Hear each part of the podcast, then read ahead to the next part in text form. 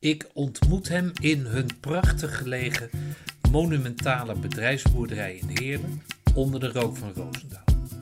In een pas tot man cave verbouwd bijgebouw neemt hij uitgebreid de tijd voor me. Toen van het Vosjes Gymnasium naar het KCT en daarna volgde de MIVD. Nu is hij ondernemer, lichting 9811. Vandaag in de Mutstas podcast het levensverhaal van commandokapitein buitendienst Onno van Boven. Kapitein van Boven, 7710 30 097.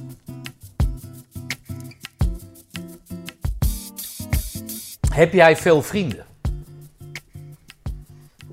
Nee, nou, dat is maar natuurlijk een beetje de vraag hoe je vriendschap definieert. Maar Hoe, ik- hoe definieer jij vriendschap? Ja, dat, dat, ehm, dat zijn ten eerste de mensen waarop je, eh, als het echt mis is, op terug kan vallen. En ik denk dat die groep groter is dan waar ik dagelijks contact mee heb, bij wijze van spreken. Want mijn definitie van vriendschap is veel meer dat ik, dat ik er ben op het moment dat je me nodig hebt. En niet zozeer eh, op. op eh, ik ben niet altijd even goed in, in contact onderhouden. Of, maar ehm, als er iets zou zijn, dan ben ik de eerste die er is. En laat ik ook niet meer los tot ik het op kan lossen of je kan helpen of wat dan ook. Maar de meeste mensen associëren vriendschap met degene die je bij wijze van spreken elke dag aan de lijn hebt en even je gevoel deelt van de dag en allemaal dat soort dingen. Ehm, en dat heb ik niet per se, want ik heb echt vrienden die ik niet veel spreek, waarvan ik zeker weet dat ze er zijn en dat ze met me meeleven of wat dan ook. Ehm, en, en andersom. Maar ja, ik heb ook vriendschappen van, met mensen die ik wel heel vaak spreek. Maar dat zijn er natuurlijk maar heel weinig. Ik bedoel, Oké. eh, drie tot Ja, ik vraag het hierom omdat, ik, omdat ieder zo zijn vrienden heeft natuurlijk. Hè? Ja. En als jij zegt van eh, als je er, je er moet zijn, hè?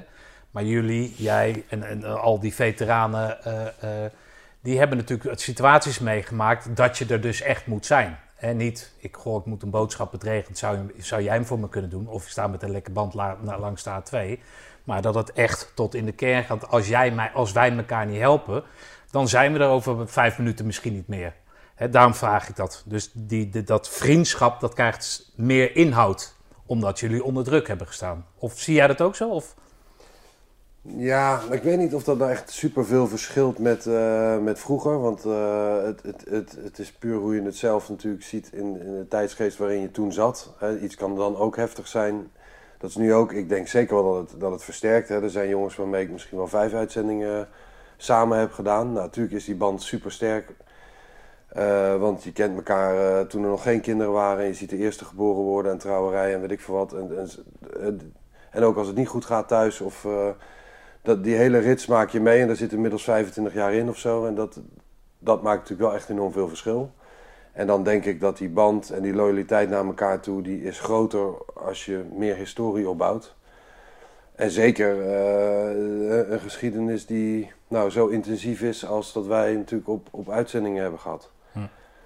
Eh, want ja, naast het feit dat het, dat het ver is en weg is, eh, kom ik ook nog uit een periode waarin we gewoon heel vaak weg waren. En dat bedoel ik niet op oefening, maar we hadden ook wel twee uitzendingen per jaar.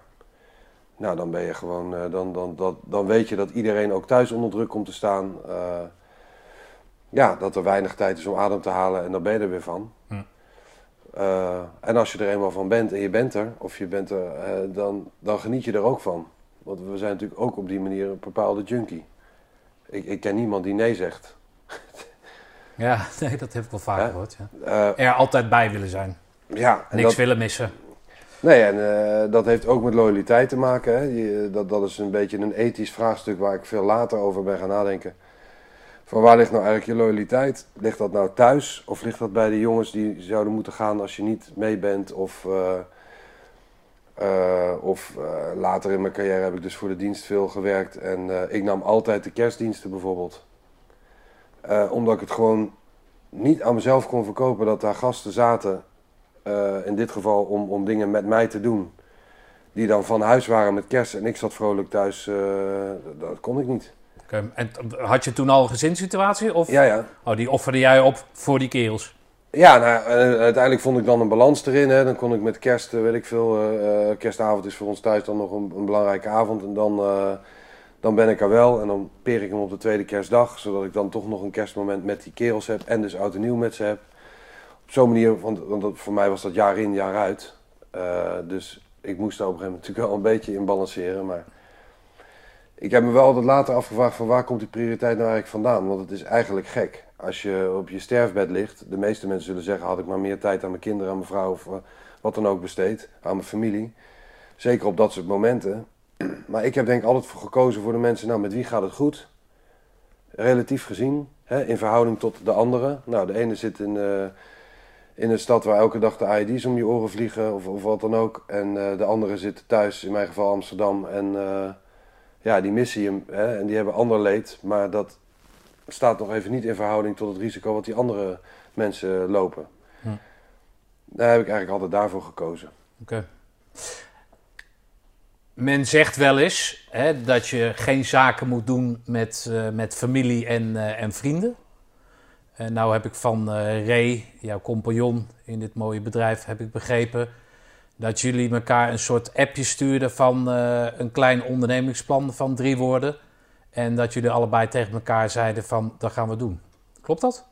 Ja, ja, kijk, eh, ja dat, dat is een, in hele korte woorden is dat wel wat het is. Maar het is, kijk, wij, wij hadden heel goed contact. Hij eh, kwam in 2001 bij het KST, dus zat ik een beetje te, te rommelen met de, K, weet ik het, eh, naar de KMS denk ik of zo in die, in die fase. En een paar jaar later, eh, toen ik inmiddels ook op de KMA had gezeten, waren we allebei bij een andere compagnie verantwoordelijk voor het contraterreur. Daarin hebben we elkaar gewoon heel veel samen getraind, geleerd en leren kennen. We hebben het op uitzending wel eens van elkaar overgenomen. Ehm, en we hadden een soort gedeeld gedachtegoed. Ik denk dat is nog steeds een soort onuitgesproken grote gemene deler die we hebben. We zitten op een bepaalde manier hetzelfde in elkaar. Als je naar de diepere waarden en normen gaat kijken en, intrinsieke waarden. En eh, wij hebben inderdaad eh, altijd heel goed contact gehouden. Hij is op een gegeven moment naar Zoetermeer vertrokken. En ehm,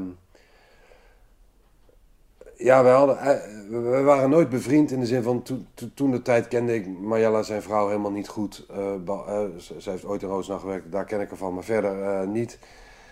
Ook kinderen niet, privé helemaal, helemaal niet zo per se verbonden. Dus in die zin zijn we eigenlijk zakelijk vanuit een wel een bepaalde verbondenheid en broederschap met elkaar in zee gegaan. Eigenlijk met een soort blind vertrouwen hebben we nooit naar elkaar uitgesproken, maar dat was er gewoon. Uh, maar niet met het riskeren van een vriendschap in de zin van dat we al uh, gezi- uh, gezamenlijk op vakantie gingen. Weet je wel, en dat als het dan misgaat, dan gaat het Ja, ook tussen ja, die vrouwen mis. Zo'n soort vriendschap hadden we. Inmiddels hebben we dat denk ik wel. Maar goed, we zitten, we zitten ook echt wel in een andere, andere fase. En we kennen elkaar, eh, nou, ik denk behoorlijk goed dat we ook wel weten waar eh, mekaars... eh, Maar zegt dat wat over hoe jullie of jij dan in deze vriendschap beleeft? Dat er dus bepaalde mensen in zo'n vriendengroep zitten. waarvan je blind aanneemt. Nou ja, als hij het een goed idee vindt, ik ga er even twee minuten over denken. Ik vind het ook een goed idee, dan gaan we er gewoon blind in. ja, Dat zegt wat over jullie vriendschap. Zeker. Ja, en dat hebben we eigenlijk wel altijd vanaf het begin af, eh, begin af aan gedaan. En ook geaccepteerd, eh, nou, dat, dat, eh, dat, je, dat je zelf en de ander sommige dingen heel goed kunt en de andere wat minder goed. Waar jij dus, je bent heel complementair. Ik denk dat dat ons beter omschrijft. En we weten goed waar de ander moet inspringen, omdat de ene daar gewoon wat minder goed in is, of wat minder aansluiting vindt, of weet ik veel. Of zijn moment in zijn leven er niet voor is, of, of, wat dan ook. Ehm, dat gaat eigenlijk super natuurlijk, dus alles loopt hier ook christelijk. zitten hier in een, in een. Nou ja, jullie noemen het een mancave. Ik wa- was nooit in een mancave geweest, dus ik was benieuwd hoe een mancave er dan uitziet. Nou, er ligt een mes, gevaarlijk mes op tafel, dus dat zal wel refereren aan dat mancave. Als jullie hier dan deze, dit ding gaan, gaan verbouwen. En jij, eh, jullie zegt dat je bij de spullenhulp bent geweest, of hoe noem je dat? Bij de kringloopwinkel. Ja, En jij pakt wat op, bijvoorbeeld, eh hoe heet dat eh, schilderijtje daar, een neppert, of is het een echte? Oh, met een pistool in de hand. Maar, en jij houdt dit op, gaan jullie dan overleggen? Of jij neemt het gewoon in je karretje en hoe beschrijft Ja. die vriendschap daar eens in dan? Nee, we overleggen dat wel, maar ja, het is net een getrouwd stel die op pad is hoor. Ja, Het dat is, bedoel ik. eh, Zo, zo gemakkelijk Steggelen over zo'n... Nee, nee, steggelen Oh, doen we echt niet. Als de ene zegt nee, is het ook meteen op, wegflikkeren Ah, en eh, doorgaan.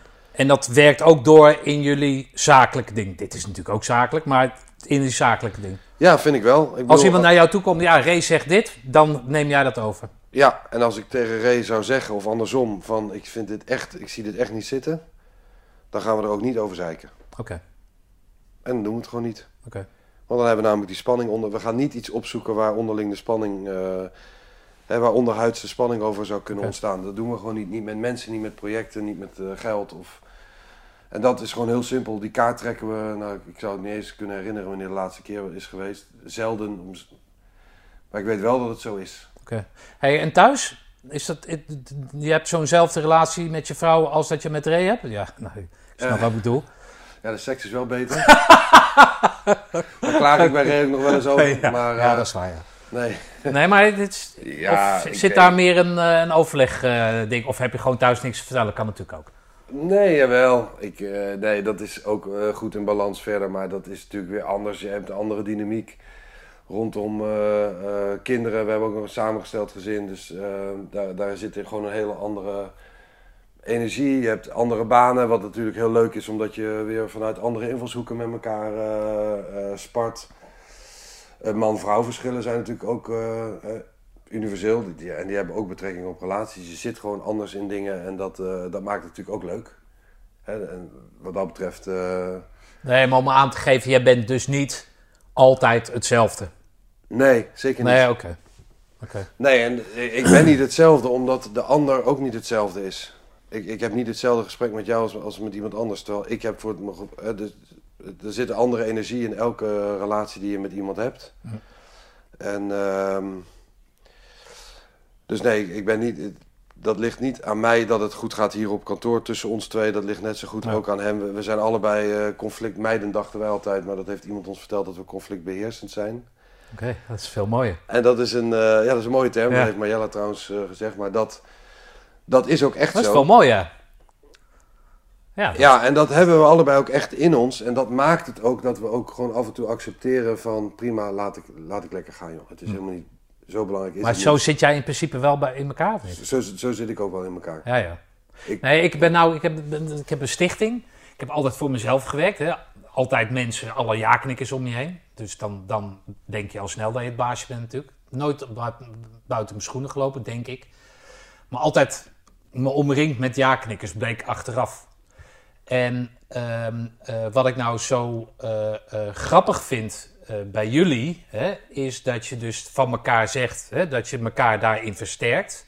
Hè, en dat je daar dus de confrontatie durft op te zoeken, maar toch zeker weet dat je dus niet de hele tijd met elkaar in conflict komt.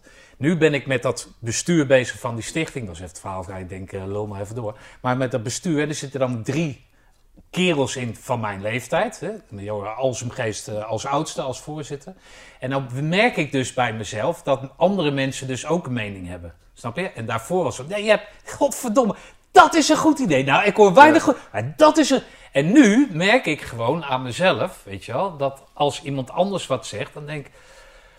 Het begint met, oké, we zijn, Stefan, we zijn met z'n vieren, dus dan moet je ook naar iemand anders luisteren. En nu begint het langzaam maar in te dalen dat ik eerder ga luisteren, meer ga luisteren wat er is, wat de, wat de boodschap is. Hè, dus wat er gezongen wordt, dat ontvang ik. En dan niet meteen in de, met mijn hak in het zand van een kut idee, want het is mijn idee niet. Weet je wel? Dus dat, dat vind ik Ja, zo, ja. zo interessant aan dat proces. Maar dat hebben jullie natuurlijk hier helemaal.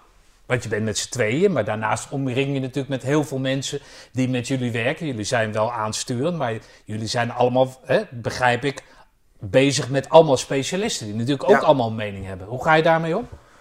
Eh, ja, dat, dat is een betere vraag om aan hen te stellen. Ik denk dat we er heel goed oor voor hebben. Ja. Oren naar hebben. Of ja, nee, eh, de, de, goed naar luisteren. Ehm, ik denk dat we zelf niet zo'n last hebben van een ego dat we per se gelijk willen hebben. Ik bedoel, eh, ik ben zeker niet de slimste op kantoor, dus maar goed ook. Ehm, we ombrengen ons graag, denk ik, met, met, met. Ik denk de belangrijkste waarde waarop wij eigenlijk meten is of je dezelfde arbeidsethos eigenlijk hanteert. En of je met dezelfde creativiteit komt en, en, en oplossingsdenkend bent. Als, je van mij, als, ik, als ik met mensen zou moeten werken waarvan ik hoor van dat lukt niet, dat, dat hoef ik helemaal niet te horen. Ik wil alleen maar horen hoe het wel kan. Hè? Want ik kan 20.000 dingen bedenken waarom dingen niet lukken. Het gaat me juist om dat ene ding waarom het wel gaat. Hè? Dat, dat, dat zullen we over met de stichting ook over hebben. Dat niet kunnen, dat bestaat in mijn uh, ogen helemaal niet. Hm. En dat, dat, dat is wel uh, iets wat denk ik een grote gemene deler is uh, hier. Ik denk dat iedereen heel veel ruimte heeft om te ontwikkelen, om met ideeën te komen, om verantwoordelijkheid te nemen. Want die geef ik graag weg. Ik ben niet een uh, controlfreak, ik ben geen micromanager, helemaal niet. Sterker nog, ik ben, ik ben eerder het andersom. Uh, ik denk dat die ruimte uh, over het algemeen heel prettig wordt ervaren als je ook zo'n type mens bent. Mhm. En daar zit bij ons wel de kunst. Daar selecteren jullie echt op. Ja, en, dat, en dat moet je natuurlijk eh, goed aanvoelen. En ik denk dat we allebei met name op onderbuikgevoel. we kijken nooit naar een cv. Op een gesprek, ik open het geen eens van tevoren. Mhm. Ik wil het wel altijd hebben. Want dan kan ik daarnaast kijken van wat was dit eigenlijk. Ja, ja. Maar het, ik, dat interesseert me eigenlijk helemaal niks. Oké. Het gaat me heel erg Maar het zijn natuurlijk allemaal ondernemers, hè? Allemaal eigenwijze kerels. Uh, nou, dat dan nooit? Nee, nee, nee, nee. Uh, aan de, zeg maar, aan de, de mensen die met name aan de Academy zijn verbonden, die vanuit de zelfstandige, als zelfstandigen met ons werken. Uh, dat zijn natuurlijk ondernemers. Nou, dat clasht niet, want we hebben daar gewoon hele duidelijke projectmatige afspraken voor. Als mensen met ideeën komen, omarmen we die, bekijken we die en we zeggen ja of nee, of leuk of niet, of wat dan ook. Dus daar clasht het überhaupt niet. Uh, ik denk niet dat het allemaal ondernemers zijn die we hier vast hebben werken. Dat zijn ook mensen die het gewoon prettig vinden om ja, met een bepaalde zekerheid te werken. En dus daarin de hiërarchie oké vinden. Al is het hier heel plat, dus er is hier niks hiërarchisch aan. Maar feitelijk gezien natuurlijk uh, wel. Dus daar hebben we ook niet de clash op de in de ondernemingszin. Want dan, uh, dat zou denk ik ook niet zo goed passen. Iemand mag gerust met ideeën komen, maar als dat allemaal... Het moet geen wildgroei worden. We willen ook een bepaalde focus houden. We willen natuurlijk groeien in bepaalde aspecten waar we, ja, waar we denken goed in te zijn of onderscheidend in zijn. Dus ik vind dat we dat wel vrij goed uitbalanceren. Maar de, de crux zit hem altijd of wij het aan de voorkant goed inschatten met iemand. Ja, dus je komt nooit een situatie tegen waarin iemand vermoedt of doorkrijgt van ja, je moet daar dus nooit zeggen ik weet het niet. Altijd met een oplossing komen. Dat mensen daarin doordraven. Dat ze je kop gek maken van ja, nee, maar ik heb nou een idee. Of, of dat, nee, niet, nee. Nee? Nee, Dan heb je het verkeerd ingeschat. Als zo iemand zo uh, zich ontpopt als zijnde iemand die daar ja, dan zou je eerst een probleem moeten creëren om vervolgens de oplossing mee ja, te kunnen. Okay, nee, we hebben dat eigenlijk helemaal niet. Ik, uh, ik, ik, moet gewoon, als we problemen hebben, die hebben we natuurlijk in al die projecten, daar zijn dingetjes aan de logistiek of aan de personeelskant. Ja, oké, dat is zo. En wat gaan we er nu aan doen? Hm. En ik wil gewoon op het moment dat je bij me aankomt van, we hebben een probleem met die en die, die materialen of met die en die persoon, dan wil ik dat je van tevoren hebt nagedacht, wat kan ik eraan doen? En wat kan, wat kan jij er dus aan doen? Hm. Niet bij mij aankomen wat van, jij ga jij er aan doen? Maar ik heb ook al nagedacht. En als je er dan zelf niet meer uitkomt, dan ga ik er wat aan doen. Oké. Dat vind ik ook heel oké. En dat mogen mensen ook doen. Die, die, die, die, die ja, openheid mogen ook geven. Uh, nee, maar joh, ik heb alles geprobeerd, maar ik, ik, je moet me even helpen. Dan, dan, die deur staat altijd open. Dus dat het open en sommige dingen neem ik altijd zelf. Er zijn bepaalde dingen, daar, heb, daar, daar, ga ik iemand anders niet mee lastigvallen. Als we uh, uh, iemand hebben die met problemen vertrekt, dan neem ik het zelf. Hm. Ja, of Ray, Maar ik, ik, ja, eh, daar zit geen verschil in. Maar dan doen wij het. Want dat vind ik gewoon typisch onze verantwoordelijkheid. Als we de mannen zijn om iemand aan te nemen, dan heb je ook de ballen om iemand uh, te laten vertrekken. Ja. Dus, als er, uh, dus bepaalde dingen doen we natuurlijk zelf. Als er problemen zijn met bepaalde klanten of zo, dan pakken we die zelf. Uh, dat vind ik er ook thuis horen. Uh, want delegeren is leuk, maar uh, dat betekent niet dat je zelf moet gaan ontlopen van waar jouw verantwoordelijkheid Nee, maar omdat jullie hier nou zo'n mancave hebben met een uh, code erop en een geblindeerde ruit. Ja, ik weet niet nee. wat de filosofie vanaf, vanaf afgelopen weekend is geweest, geworden. Even een andere vraag.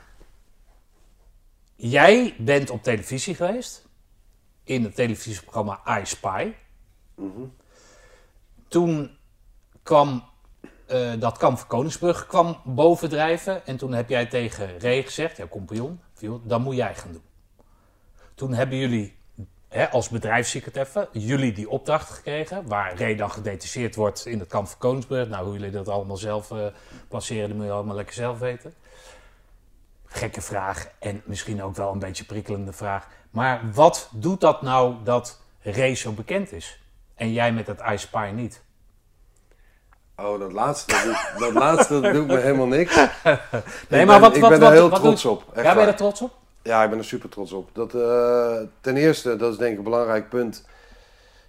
Ik gun een ander en met name Ray echt de wereld. Dus eh, al wordt Zit jij zo in elkaar? Jij gunt iedereen de wereld? Ja, ik gun iedereen de wereld. Jij hebt nooit een hekel aan iemand? Ja, en als ik dat heb, dan, dan, dan straf ik mezelf, eh, niet, niet lijfelijk, maar in, in mijn hoofd, dat ik die gedachte niet moet hebben. Oké. Nooit een voordeel. Ja, die heb ik natuurlijk wel, want ik ben ook gewoon een mens. Maar ik, be, ik, ik probeer dat zo snel mogelijk om te zetten naar iets positiefs.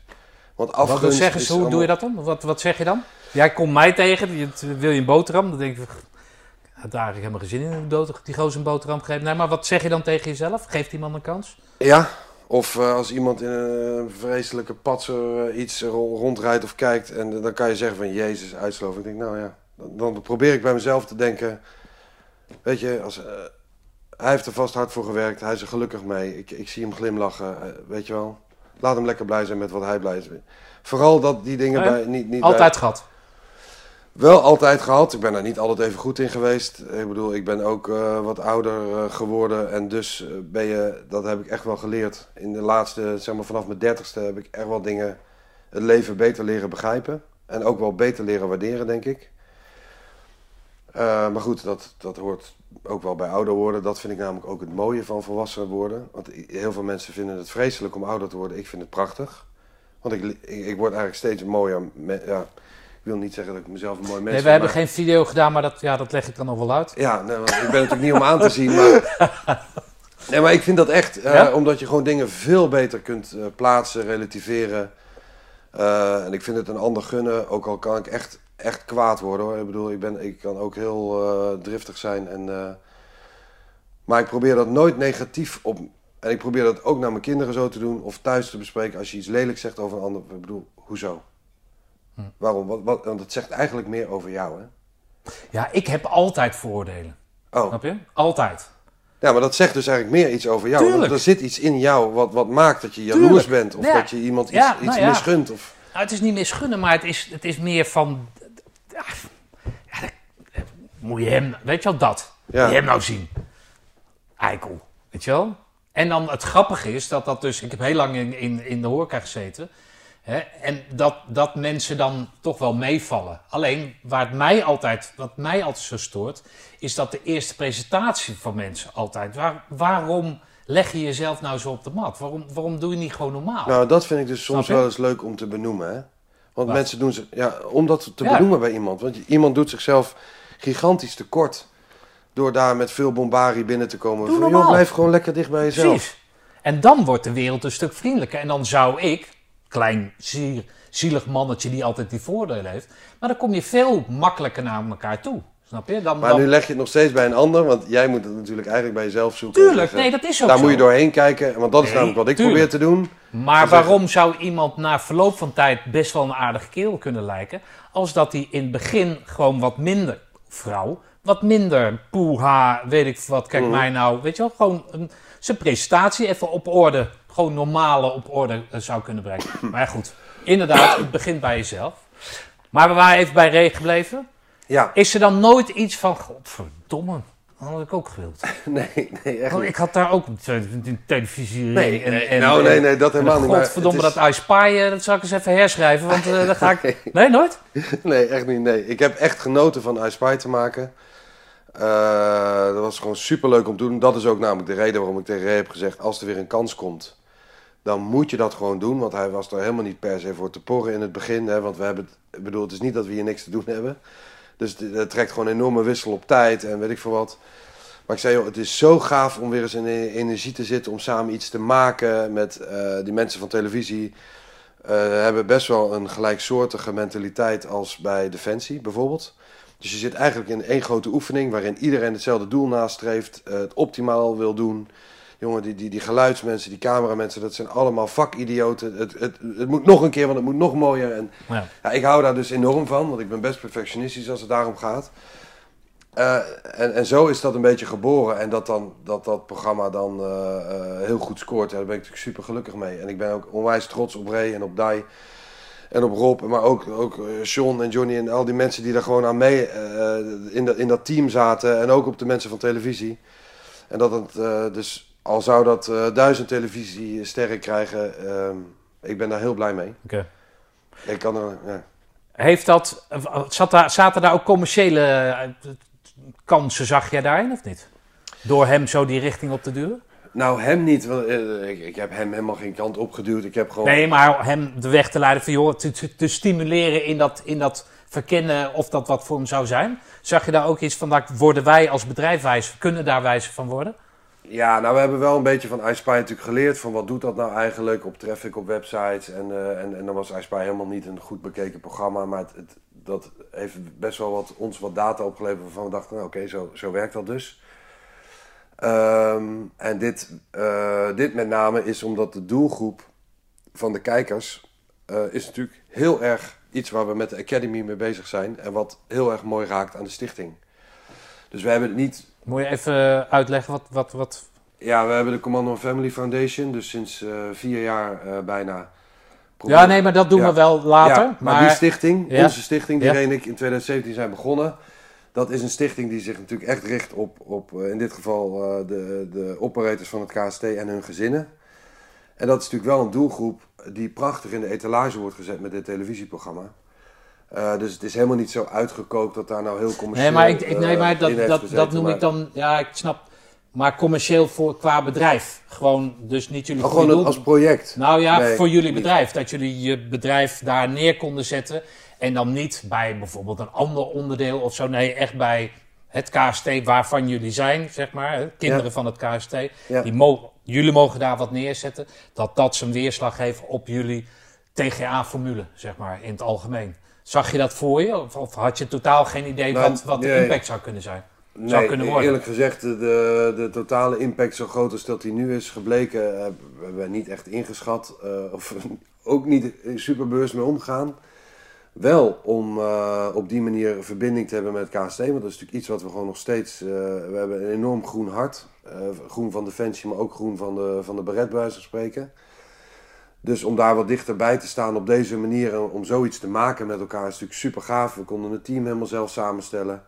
Eh, dus eh nou, Ray is daar natuurlijk ook gewoon een ongelooflijk goed persoon voor. Hij heeft daar erin de, de autoriteit, maar ook de menselijke...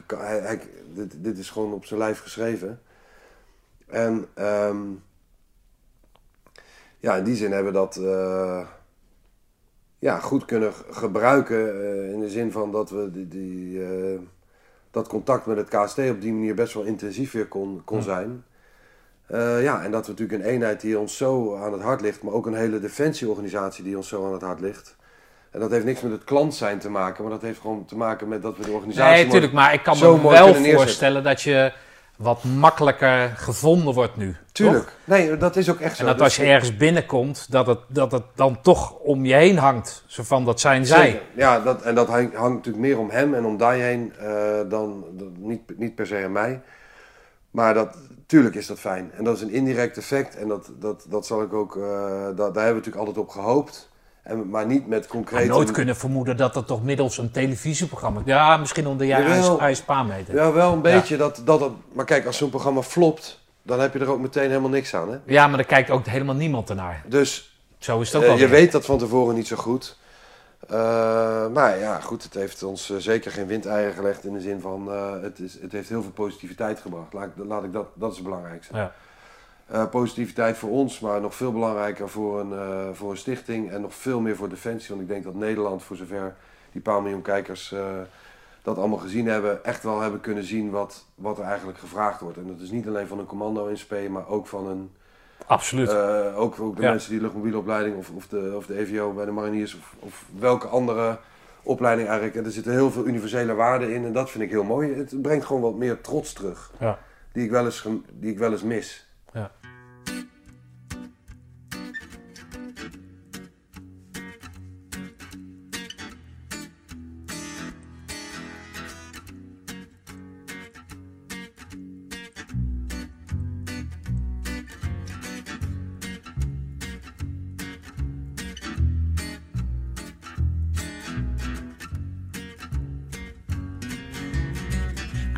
I grew up on an older road. A pedal to the metal, always did what I was told. Until I found out that my brand new clothes I came secondhand from the rich kids next door. And I grew up fast, I guess I grew up mean. There's a thousand things inside my head I wish I ain't seen. And now I just wander through a real bad dream. Or feeling like I'm coming apart at the seams. But thank you, Jack Daniels. Oh, number seven. Tennessee whiskey got me drinking in heaven. Hey, jij, jij komt uit Amsterdam, heb ik begrepen. Maar jou- jouw hele accent, ben je dat tussen Amsterdam en hier, ben je dat verloren ergens of zo? Of Ja, heb je dat ja. nooit zo... eh, zo eh, Ik ben een beetje een zwerver. Ik ben eigenlijk geboren in Limburg. Nou, dat hoor je natuurlijk al helemaal niet meer. Nee. Toen zijn mijn ouders gescheiden. Toen ben ik eh, via een paar korte omzwervingen in Amsterdam terechtgekomen. Daar heb ik eh, eigenlijk mijn hele leven verder gewoond. Ehm, ja, dat accent. Ik heb nooit heel plat Amsterdams gesproken. Als ik nu weer met Amsterdamse vrienden praat, dan zal het een beetje. Komt het denk ik wat meer. Klein beetje terug, maar het is nooit heel erg geweest. Mijn ouders, mijn vader spreekt met een Limburgs, eh, in ieder geval tikje. Ja. Eh, hij- jammer genoeg niet meer echt plat Limburgs, want dat vind ik een heel grappig eh taal. ja, dat is wel mooi. Ja, zoals die Kenny. Ja, eh, ik vind dat dus heel Ja. eh, leuk. Eh, maar, eh, en, en mijn moeder komt eh, uit Den Haag en die spreekt eh, eh, keurig ABN. Dus da- daar, eh, Hm. daar zit geen accent in. Wat voor jochie was jij dan? Ja, ik was een heel sociaal eh, ventje. Ik had altijd heel veel eh, vriendjes. Ik ben best wel veel verhuisd in mijn jonge jaren. Door, Waarom? Omdat mijn ouders gingen scheiden. En dat, maar eh, waarom verhuisd het? Nou, ten eerste gingen ze uit elkaar, dus dat, dat, er kwam sowieso één verhuizing aan. Eh, en mijn moeder is daarna nog een paar keer verhuisd eh, door een wat ongelukkigere fase in haar leven. En die, En jij woonde en bij je moeder ja, en ging elke keer met me. Ja. En zo ja, maak je dan ook, kom je elke keer weer op een nieuwe school. En moet je dus opnieuw aan de bak om vrienden te maken. Ik, had geen, ik heb geen biologische broers of zussen, laat ik het zo zeggen. Volle, volle broer en zussen. Inmiddels is dat wel veranderd. Maar dus eh, ik, ik moest dat wat meer alleen doen. En ik denk, daar, daar heb ik in, de, in een bepaalde zin wel veel aan gehad. Want dan moet je gewoon contact maken. En ik, ben geen, eh, ik was geen jochie die in een hoekje ging zitten en... Dus dat ging jou goed af. Dat elke keer weer, hallo, ik ben Onno en ik kom uit Limburg. Hey, ik kom uit Den Haag. Ik kom uit... Precies. Totdat je in Amsterdam was. Ja, en daar heb ik mijn hele middelbare schooltijd en nog veel langer, tot heel lang daarna, tot een paar jaar geleden pas ben ik vast verhuisd. Heb ik daar gewoond en daar had ik natuurlijk gewoon mijn vaste groep. En, eh, Maar ben jij de jongen van de straat? Nee, hè? nee, nee, niet. Waar woon je in Amsterdam? Welke, welk gedeelte? Zuid, Oh, oké. dus dat is, dat is keurig. Ja. Het, het was anders Zuid dan nu trouwens. Want ik, ik, ik, ik herken het nu natuurlijk terug in, omdat de straten dezelfde uitzien, maar er wonen echt totaal ander soort mensen. Maar ik ben daarna op de Nee, ik ben. eh, bedoel, ik, ik ging wel om met van alles. Hè, dus het is, niet- het is niet zozeer dat ik nou. eh, En dat, ik denk dat juist dat aspect eigenlijk. Mij maakt het namelijk ook niet zoveel uit met wie ik zit. Het, ik, ik, ik schakel goed met. eh, Iemand van eh, toen de tijd van een studentenkoor tot aan, am- tot aan de jij komt een kroeg binnen, jij gaat aan de bar zitten. Ben jij degene die aan de buurman vraagt, goh, waar kom jij vandaan? Of wordt dat... Mm, Nou, nee, want zo bij de hand ben ik dan ook weer niet. Dat ligt een beetje aan mijn bui, want ik kan heel erg zo zijn. En als ik in winkels ben, en zeker, ik woon nu in Oud-Beiland, maar daar, daar maak ik echt heel veel praatjes, want ik vind dat eigenlijk heel leuk. Alleen ik ben niet altijd in de stemming. Oh. Dus Oh ik ben jee. ook wel eens in een stemming, eh, dan ben ik niet, eh, niet somber of zo, maar dan, dan heb ik er gewoon geen, niet zo'n zin in. Eh, als ik veel in mijn hoofd heb, of ik ben aan het nadenken, of ik wil juist even de kroeg, nou, de kroeg in wijze van spreken, om eventjes gewoon mijn gedachten te verzetten, weet je wel, twee biertjes en laat mij even nadenken. Ja. Dan heb ik er geen zin in, maar ik kan het net zo goed de andere kant op hebben en dan vind ik het heel leuk. En dan ouwe hoer ik en dan maak ik geintjes. En, eh. Maar je bent makkelijk in de omgang, je, je communiceert makkelijk, je, je, je, je zorgt voor een goede sfeer. Ben je zo iemand? Of zo- wacht je, zo ben je afwachtend? Nee, nee, zo iemand ben ik. Oké, En dat is ook een beetje wat ik denk ik hier ben. oké. Jij bent de verbindende factor? Ja, nou, nou, zoals ik jou net aan tafel zag doen, dan een beetje grappig geinen, een beetje van, eh, kijk mij nou, een beetje dat. Nou beetje ja, deze- dat is een beetje die Amsterdamse brani misschien, maar dat is wel wat ik heel belangrijk vind. Het is ook niet gemaakt, want ik ben gewoon echt zo. En dat gaat mij ook altijd om de mens. De rest interesseert me eigenlijk niet zoveel. Dat, dat haakt een beetje aan ook hoe we, denk ik, selecteren op met wie we hier graag werken. Er zit een heel erg onderbuik. Ben jij het type waar, die we er graag bij hebben? En zo zit ik denk ik in mijn hele leven ook in elkaar. En ik, ik ben wel dienend, dus ik vind het heel belangrijk dat anderen het goed hebben. Dus eh, nou, dat heeft heel veel voordelen en er zitten ook nadelen aan. Hè, want je gaat daar ook wel eens aan jezelf eh, voorbij. Want je kunt het nou eenmaal niet iedereen altijd even goed naar de zin maken. Dus er zit ook wel eens wat frustratie achter. Maar op, op zich ben ik dat wel. Alleen als je zegt van ben jij diegene hier op kantoor? Ja, dat ben ik wel. Maar dat zou suggereren dat anderen het niet zijn. Dat is ook niet waar. Er zijn ook anderen die, de, die, die heel erg zo in elkaar zitten. En dat laat ik ook vooral ook zo zijn. Ik ben niet haantje te voorste. Of Nou, ik, heb nooit de grootste bek. Of nooit het, het belangrijkste verhaal. Of... En dat vind ik wel belangrijk. Hè? Dat stukje, ik, ik laat het zoveel mogelijk in ieders eh, waarde. En ik weet dat sommigen gewoon opscheppers zijn. Of eh, praatjesmakers. En daar kan ik best wel om lachen. Ja. Hey, ik hoorde jou net KMS zeggen. Wil Ja. dat zeggen dat je MAVO hebt gedaan dan? Of wat heb je Nee, gedaan? ik heb gymnasium gedaan. Godverdomme joh. Ja, Oh, dat zou niet... dat zou ik dan weer Zo- niet Zo'n domme kop. En dan... Nee, nee. maar de, leg eens uit KMS dan. Nou, ik ben gewoon... Ik was... eh, eh, nou, ik heb mijn gymnasium in Amsterdam afgerond. Welke? Het Vosjes Gymnasium. Godverdomme, we zitten hier... eh, Ja, oké. Een hele leuke school. Ben ik Ja. wel afgeflikkerd trouwens. Toen moest ik het ergens anders nog even afmaken. Ah, oké. Maar goed. Dat, eh, nee, ik, ik had wel een onstuimige periode. Maar goed, ik heb het uiteindelijk in zes jaar afgerond. Met, eh, met vallen en opstaan. Ja, zeker. Nee, nee, oké. daar, daar ben ik ook blij Ja, ik heb een zaak gehad op de Amstelveense weg. Dus Oh. ik, ik ken Oh, leuk. Zuid heel erg. Ja, En zeker de mensen die er nu wonen. Maar dat, eh dat is een ander verhaal natuurlijk. Dus Vosjes ken ik ook. nee, dat is nou ja, best wel een leuke tijd gehad. Maar dat, ehm, en ik ben toen geschiedenis gaan studeren in Amsterdam. Oké. En ik kwam erachter van, nou, dit, dit is echt niet... Sowieso ben ik niet per se een studiebol.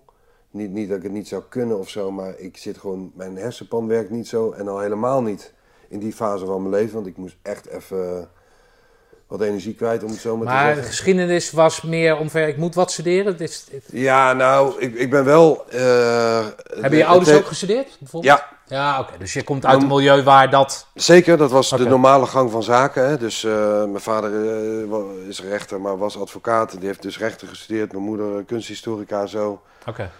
Dat, dat was de normale gang. Ehm, maar dat was niet per se de reden, want ik was opstandig genoeg om dat ook meteen helemaal anders te hebben gedaan. Maar ik dacht toch van, ja. Ik, ik had ook, ik zou even niet weten wat ik toen op mijn negentiende of achttiende anders had moeten doen. Ik heb een studierichting gekozen waarvan ik dacht, dat, dat is een vak wat ik echt leuk vind. Dat is ook echt zo, dat is nog steeds zo. Je hebt interesse voor het verleden. Het, het, Ja, en eh, zeg maar, door de geschiedenis leer je eigenlijk, dat heb ik natuurlijk op het gymnasium best wel goed leren begrijpen. Leer je eigenlijk eh, je eigen cultuur en je samenleving veel beter kennen. Hè? Want je weet waar het vandaan komt, je snapt waar normen en waarden vandaan komen. Eh, nou ja, als je dat dan vanuit dat perspectief bekijkt, dan kun je ook andere studies volgen. Zou je ook filosofie kunnen bekijken. Hm. Achteraf gezien had ik het veel meer in die hoek moeten zoeken, maar goed, dat, dat geeft niet. Ehm, maar dat was gewoon mijn leven niet. Ik bedoel, ik ging heel. Ik, ik, had, ik had superveel vrienden, vriendinnen, weet je wel. Dat was echt helemaal oké. Ik woonde ook lekker op mezelf. Eh, dus daar schortte het helemaal niet aan. Maar ik miste gewoon een beetje de purpose, weet je wel. Waar, de zingeving van waar, waar, waar gaat het bij mij nou eigenlijk om? Dat had ik nog niet ontdekt, maar ik wist dat het, dat het er niet was. Toen zag ik een poster. Ergens, eh, volgens mij was het op de Vijzelstraat. Met een, met, een, met, een para, met een vent die een vrije val maakt. Met iets van wil je commando worden, ik weet ik veel wat. En toen eh, zeg ik, godverdomme. Dat ben ik. Dit is dus, dit is ergens... Gewoon e- één poster en jij denkt van, eh daar ben ik. Nou, ik heb altijd wel affiniteit gehad met, met het leger. En natuurlijk hebben mijn ouders ook wel eens gezegd van... Nou, weet je, je kan ook naar de militaire academie. Of precies, nou, dat zag ik echt helemaal niet zitten. ben jij uit dienstplicht of niet? Nee, Oh, de dienstplicht meer. was al afgeschaft toen. Was al afgeschaft. Ja, ik heb Ah, wel ooit een brief gehad, maar dat, ik, nee, dat, is, dat was een, eh, ja, ik denk twee jaar voor mijn tijd of zo. Dus daar heb ik niet meer, eh, daar ben ik niet van. Maar wel van de korte, eh, een van de e- eh, eerdere, e- eerste jaren van natuurlijk dat eh, bepaalde tijd, de beroepsbepaalde tijd. Ja, maar het was dus niet dat je de gelegenheid kreeg om twaalf maanden te snuffelen. Nee. Te kijken of het wat Nee. is. En dan Nee, ik nee, het was een beroepskeuze. Het was echt een beroepskeuze. Ja. Nou, dat heb ik in een banenwinkel en ik wist eigenlijk van dit moet ik gewoon doen. Nou, dat was een traject van een jaar. Maar wat, wat, wat, hoezo dan? Was je fit? Was je, was je de hele dag in het bos aan het doen? Nee, ik, ik gewicht nooit, heffen, ik weet was ik wat? nooit in het bos. Ik was wel hartstikke sportief van, eh, van voetbal en hockey en weet ik veel. Ik, ik deed heel veel. En ik Waar was je dan? fit. Amsterdam. Dat was een hele leuke club trouwens. Heb je hoog, goed gehockeyd? In de jeugd eh, zeker, altijd de selectie, altijd in de eerste Oh ja? elftallen. En de senioren niet meer. De concurrentie was daar natuurlijk, eh, dat was toen, is het nog steeds, maar dat was toen al een topclub. Dus dat, eh dat redde ik niet. En daar lag mijn ambitie ook niet per se. Welke positie speelde je? Eh, meestal voorstopper, laatste man. Oké, beetje dat rouwdouwen. Ja, rouwdouwen, aanvoerder uitzetten. altijd. Nou ja, Eh, laten we de link naar nu maken. Dat? De? Nou, de, de, de, de lijnen uitzetten, dat... de- Ja, dat, De link eh, naar wat je samen, nu doet. Samenspelen, hè. ik vind eh, sporten die ik alleen moet doen eh, niet per se heel leuk. Nee, maar ik zie jou niet als een flegmatieke rechtsbuiten. Nee, dankjewel door mijn postuur zeker. Nee, maar dat, nee, eh, nee, nee, nee, maar dat, is ook, dat, ben ik ook niet. En ik was ook helemaal niet per se super technisch of, of, of mega goed of zo. Maar mijn mentaliteit zat wel heel goed in elkaar. Dat weet ik. Ik geef nooit op. Ik ging, eh, weet je Nou, wel. maar dan zit jij wel diep in dat, in dat wereldje dan. Vosjes, Amsterdam hockey, ja, maar dat waren wel twee totaal andere werelden. Hè. Dat Vosjes, dat was best wel een beetje een intellectuele Ja, club. maar het is toch neigt meer naar, naar, naar hockey dan dat het naar, eh, weet ik veel, Ja, nee, maar op eh, het Vosjes zat bijna geen één iemand die hockey Nee? speelde. Nee, waren allemaal muziekmakers, toneel. eh, meer een beetje aan de linkse, zeg maar, alternatieve kant. Amsterdam was totaal geen kakclub. Dat zou je misschien wel zeggen van hockey, maar dat was Amsterdam echt niet. Dat is het misschien nog steeds niet. hockey Het is sowieso niet. arbeidersclub, toch? Ja, maar dat bestond natuurlijk Maar hoezo? Je hebt daar. Amsterdam, Pinoquet, wat heb je daar allemaal? Wat, Hurley. Hurley, zit daar... Zit zijn daar... allemaal niet echt kak- Nee? nee? het was, het was echt een leuke eh, groep. Oké. Met heel veel wisselende lui, heel veel uit Amstelveen natuurlijk. Ehm, ja, ik heb daar een hele leuke tijd gehad. Oké. Maar Ehm, goed, dus jij bent, jij bent fit. En dan zegt... Maar niet militair fit. Nee, oké, maar je, nou ja, je, weet ik veel, maar als jij dan zo'n poster ziet, dan slaat dat aan. Ja, dat niet is dat je iets wat, van- wat gewoon anders in mijn hoofd zit. Ik heb daar gewoon een soort van, denk ik, altijd een, een, een drive gehad van... Zou, zou dat nooit iets voor mij zijn? En, dit, eh, en, en toen kwam er ineens een kans om dat eigenlijk te verwezenlijken. Want toen de tijd, ik weet niet hoe lang dat al was, maar dat was heel kort... kon je natuurlijk daar überhaupt nooit terechtkomen. Nog even los van de dienstplicht. Als je geen militaire achtergrond had. Dat hebben ze op een gegeven moment losgelaten om de aanwas wat te vergroten. Nou, daar heb ik gewoon geluk mee gehad. Want nadat ik eenmaal helemaal was goedgekeurd, eh, kon ik gewoon opkomen voor een AMO in, nou, in Berg op Zoom dan in mijn geval. Want Ja. Roosendaal werd toen eh, verbouwd. En daar kreeg je gewoon een hele groene AMO. Ja, dat was gewoon schitterend. Dat was gewoon met, met iconen toen de tijd eh, als... AMO is algemene militaire, militaire opleiding, opleiding. wat gelijk staat aan wat vroeger de vooropleiding was. nee, de vooropleiding komt daarna. Oh, oké. Dus bij, de, bij dienstplichtige werkt dat denk ik niet zo. Maar voor de beroepsopleiding, elke beroepsmilitair, Ja. in ieder geval bij de landmacht, die heeft dezelfde basis van drie maanden. Dat is de AMO. Dat is het goed, het salueren, het marcheren, Precies, alle de basisvelddiensten, Ja, ja, oké. die is voor iedereen gelijk. Voor, elk, Oh, oké. eh, voor op de KMS, KMA, eh, elke eenheid, eh, of je nou bij de logistiek zit of bij de infanterie. Iedereen krijgt diezelfde drie maanden, is hetzelfde. Alleen wij hadden er een groen sausje overheen. Oké. Dat maakt het ten eerste natuurlijk veel leuker, want ja, daar komen ook specifieke jongens natuurlijk op af. Nou, we waren met 120 man of zo, dat was ook nog hartstikke veel. Ehm, en daarin werd je natuurlijk al een beetje klaargestoomd op bepaalde onderdelen. Dus eh, veel meer duurbelasting eh, op, hoog, op, op, op tenue met hoge schoenen. Veel meer natuurlijk op het navigeren en dingen waar je, waar je later in de VO-ECO natuurlijk je, je, baat bij hebt. Nou, daar vielen al gerust eh, best wel wat af. Niet dat die AMO nou fysiek zo zwaar was, maar ik denk gewoon mensen die dachten van... Ik heb iets anders erbij voorgesteld. Of, eh, Maar dat waren mensen die in principe dus eh, voor een, een, een baan gingen. En die haakten af en die werden dan overgeplaatst naar een, een andere? Of... geen idee. Ik had toen totaal geen trek op waar die naartoe zijn eh, vertrokken. Nee, maar ze zijn dan toch beroeps eigenlijk vanaf dag ja, één? ja, precies. Ja, er zit volgens mij een incubatietijd van drie maanden Oh, in of zoiets. Ik, ik weet niet meer precies hoe het zit. Daar werd volgens mij ook echt vreselijk misbruik van gemaakt. Want als je één dag in dienst had gezeten, je was dus opgekomen, kreeg je altijd een maand uitbetaald. Er zaten allemaal van dat soort voefjes Ja, ja, in. Maar over het algemeen was het gewoon best wel een groep, denk ik, voor zover ik me dat kan herinneren, die, eh, die allemaal er wel voor gingen. Dachten ze toen. Totdat het natuurlijk wat zwaarder wordt dan ineens. eh, ja, goed, dat, dat is met elke opleiding hetzelfde. Dat. Ja. dat, dat is ons universele deler. Onze gemene deler. Ehm, maar na die drie maanden, dan ga je over in het, in het reguliere VO van vier weken. En dan komen er, bij, in mijn geval eh, kwamen de mariniers bij van de preco. Er kwamen wat uitvallers bij van voorgelichting. Eh, en zo kwam dat clubje kwam weer tot een sterkte van boven Maar als 100. jij uit eh, dat milieu komt, hè, als ik dat zo mag... eh, nou ja, waarom zou ik het niet mogen zeggen? Maar ehm, hoe bevalt dat leven dan? Dingen als samen salueren, eh, marcheren. Hebben ze iets van, waar in godsnaam... Je Oh nee, bezig? Helemaal niet. Nee, nee, Nee? dat, Sprak je dat aan? dat sprak me ook aan. Maar kijk, ik, dat, ik, ik wist natuurlijk wel waarvoor ik tekende. Ik, bedoel, niet in Ja, de grote toch- Je hebt gedachte. toch geen idee? Je hebt totaal geen referentie Nee, maar thuis, dat of- soort basisdingen weet je gewoon, dat kun je ervan verwachten. Hè? Je weet gewoon wat, eh, eh, dat je dan op een bepaalde manier je moet conformeren aan de protocollen en de regels die zo'n kazerne heeft, of die zo'n eenheid heeft, of die, die de hele defensieorganisatie heeft. Daar heb ik echt nul moeite mee. Oké, nou dat... Daar heb ik ook nooit moeite mee gehad. Dat, dat is zo, dat bevecht ik ook niet. Sterker nog, ik ben al, eigenlijk een voorstander van bepaalde tradities altijd in ere te houden. Die ik langzaam wel zie eh, verdwijnen. Eh, ook toen ik er zelf eh, zat. En sommige dingen vind ik prima. Hè. Appel elke dag, dat is echt een beetje... dat, dat, dat past niet meer bij het hedendaagse KST bij wijze van spreken. Maar een aantal dingen vind ik wel, die, er, die vind ik wel heel belangrijk. Ehm, die ook wel veranderen. Goed, ik ben heel lang vaandel, commandant vaandelwacht geweest bijvoorbeeld. Nou, dat vond ik echt, echt een erebaan. Vond ik Ja. fantastisch. Om met het vaandel van het KST de appelplaats op te mogen komen bij de berettetreiking en bij... Ja. Ja, dat, dat vond ik gewoon... ehm, hè, dus als je het over...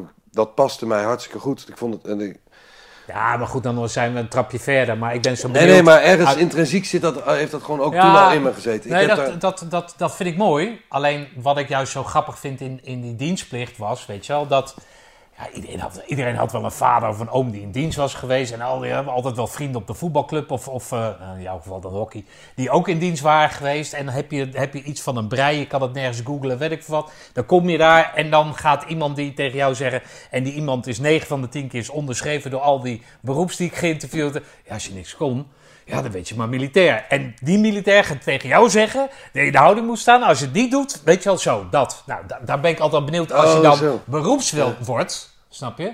En natuurlijk kon je iets, kon je al googlen? Ik heb geen idee, maar... Nee. Maar hè, je, je, je, je kon meer dingen tot je nemen. Hoe de- en dat je daar dan voor kiest, hoe dat dan bevalt. Voor hetzelfde dan denk ik, ja, jezus jongens. Kan dat niet op een andere manier? Of, of weet je wel? Maar als je erin schikt, is goed. Dan heb je een juiste keuze gemaakt. Ja, dat had ik helemaal niet. En ik keek ook absoluut niet naar, eh, zeg maar, kaderleden of, of oudere collega's dan. Van waar kom jij vandaan? Zo zit ik dus niet in elkaar. Hè? Zo heb ik ook nooit in elkaar. Ik, ik bedoel, je kan zeggen van, oh, oh je komt uit een eh, universitair milieu of, of dat soort dingen. En dat zou dan impliceren dat ik neerkijk op een ander. Hè? Nee, en dat, dat doe Binnen ik. die structuur niet. Binnen die... Nee, maar in je mijn komt hele natuurlijk leven wel niet. uit zo'n veilig nest. Veilig nest waar Ja, maar ik niet- studeren. Ja, maar ik heb Wat niet- vond je vader van dat, dat, dat je dat ging doen dan? Die vond het heel oké. Ja? Maar die had niet zoiets van, jongen, wat de geschiedenis is hartstikke mooi, mooi vak. Nee. En, eh, nee? Die snapte jou. Die snapte me en die heeft... eh, Die snapte dat jij zei, pa, ik heb geen doel. Ik, ik, ik mis, ik mis. Ik, ik mis het doel en, eh, en, en die heeft er altijd achter gestaan en die is er trots op. En dat, dat heeft nooit in, ik ben Nee? nooit in een bepaalde rol geduwd. Of, Ah, je kent die verhalen zijn- wel? ja, maar die heb ik niet. Oké. Die zijn in ieder geval niet bij mij zo. Nou, hartstikke goed. Dus, eh, en ik ben gewoon eh, wat dat betreft onbevangen. Ik ben mijn hele leven eh, al mijn eigen weg gegaan. Dat was toen al zo. Dus het zal misschien mensen ook niet verbaasd hebben dat ik een andere pad heb gekozen dan dat het misschien in mijn gezin of familie, voor zover dat dan, daar heeft ook iedereen eigen paden gekozen. Dus volgens mij werd dat heel oké. Mijn moeder vond het denk ik meer spannend, hè, want die dacht natuurlijk, ja, god, voor, daar word je, ja, dadelijk komt hij een keer niet, te- niet thuis. Hè, dat, Ja. hè, dat, ik denk eerder dat er zo'n soort zorg in zat. voor natuurlijk. Tuurlijk. Ja. Maar niet omdat ik dan niet universitair geschoold zou worden of zo. Want dat interesseert daar verder volgens mij helemaal niks. Die kijkt gewoon naar wie je bent. Dan zit je goed in elkaar. En dat is zoals ik ook ben opgevoed. Eh, ze hebben natuurlijk wel geprobeerd om me zo hoog mogelijk door de middelbare school heen te jassen. En dat zou ik met mijn eigen kinderen nu ook. Merk ik dat ik hetzelfde doe. Want het biedt gewoon de meeste kansen voor later. Dan heb je meer te kiezen.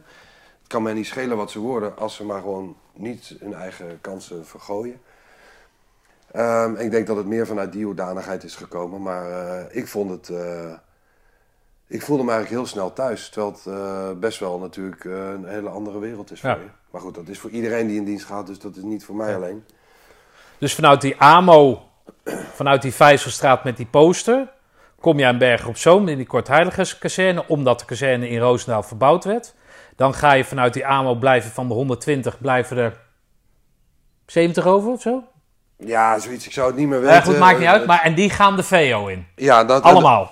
Die gaan allemaal de VO in. Die worden aangevuld met, eh, dus met, nou ja, met de zei, die, uit de uit Preco. Preco. Afvallers Eh, van de vorige lichtingen. Precies, dus toen kwam er weer zo'n beetje... Ik denk dat het weer zo'n beetje 100 man waren met wie we de VO in gingen. En dat, eh, dat was wel gewoon een tandje erop. Nou, ik denk, hè, dat is voor iedereen die die VO heeft gevolgd... ehm, een beetje hetzelfde. Om je echt wel een beetje klaar te gaan stomen. Je kreeg je fysieke testen hè, van is iedereen wel echt eh, op het juiste aanvangsniveau om, om aan de ECO te beginnen. Ja. Zodat je met een goede kans van slagen aan die opleiding kunt, aan die selectieperiode Ja. kunt beginnen. Nou ja, dat, eh, dat, dat ging allemaal prima. En eh, dat was best wel een leuke, leuke groep. Ja, goed, tot de eerste twee weken ECO. En dat was een soort slagveld. Er bleef gewoon helemaal niks meer van die, van die hele groep bleef er meer over. En dat is natuurlijk met heel veel lichtingen, kan ik me zo voorstellen, gebeurd. Ik was echt complete kluts kwijt wie er nog in waren of zaten. Ik zag plunjerbalen, bellen gaan. Weet je wel, het was gewoon een... eh, Oh, dat was toen, dat heb ik wel eens gelezen. Toen was de bel geïntroduceerd. Ja, Wie had dat ook weer geïntroduceerd? Oeh, dat weet ik niet. Svillens of zo, hoor ik? Of zoiets? Eh, nou, Oh, nee, nee, nee, nee, nee. Nee, Nee, een, een van de kapiteinen inderdaad. ik, ik weet niet wie, Ja. hij hing er bij mij al. En ik weet niet wie het Ah, de lichtingen voor mij of zo geïntroduceerd heeft. Ed Oskan was mijn commandant ECO. Ah, oké. Eh, en Eb van Bennekom was eh, de Jamiour ACO. En ik had best wel, eh, het was een beetje jong tuig wat onze ECO-kader was. Dat, de Toesbal deden, Aard van Vught, Jeroen Hagebeuk waren allemaal jonge kerels. Eh Siert Nutma, dat zijn allemaal kerels waar ik trouwens nu heel veel contact mee heb.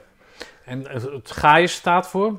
Of tuig staat Ja, voor? dat waren gewoon boefjes. Hè? Dat waren gewoon kerels die waren, denk ik, supergoed. Hadden allemaal eh, verse Bosnië-ervaring, waren allemaal relatief jong. Eh, waren allemaal van de lichtingen, zeg maar, eh, begin jaren negentig. Eh, dus die waren ook pas tussen haakjes vijf jaar erbij. Maar ja, wel de jongens waar je wat van kan leren. Hè? Dit, eh, dit, En die dat- hadden eerst bij een ander onderdeel gezeten.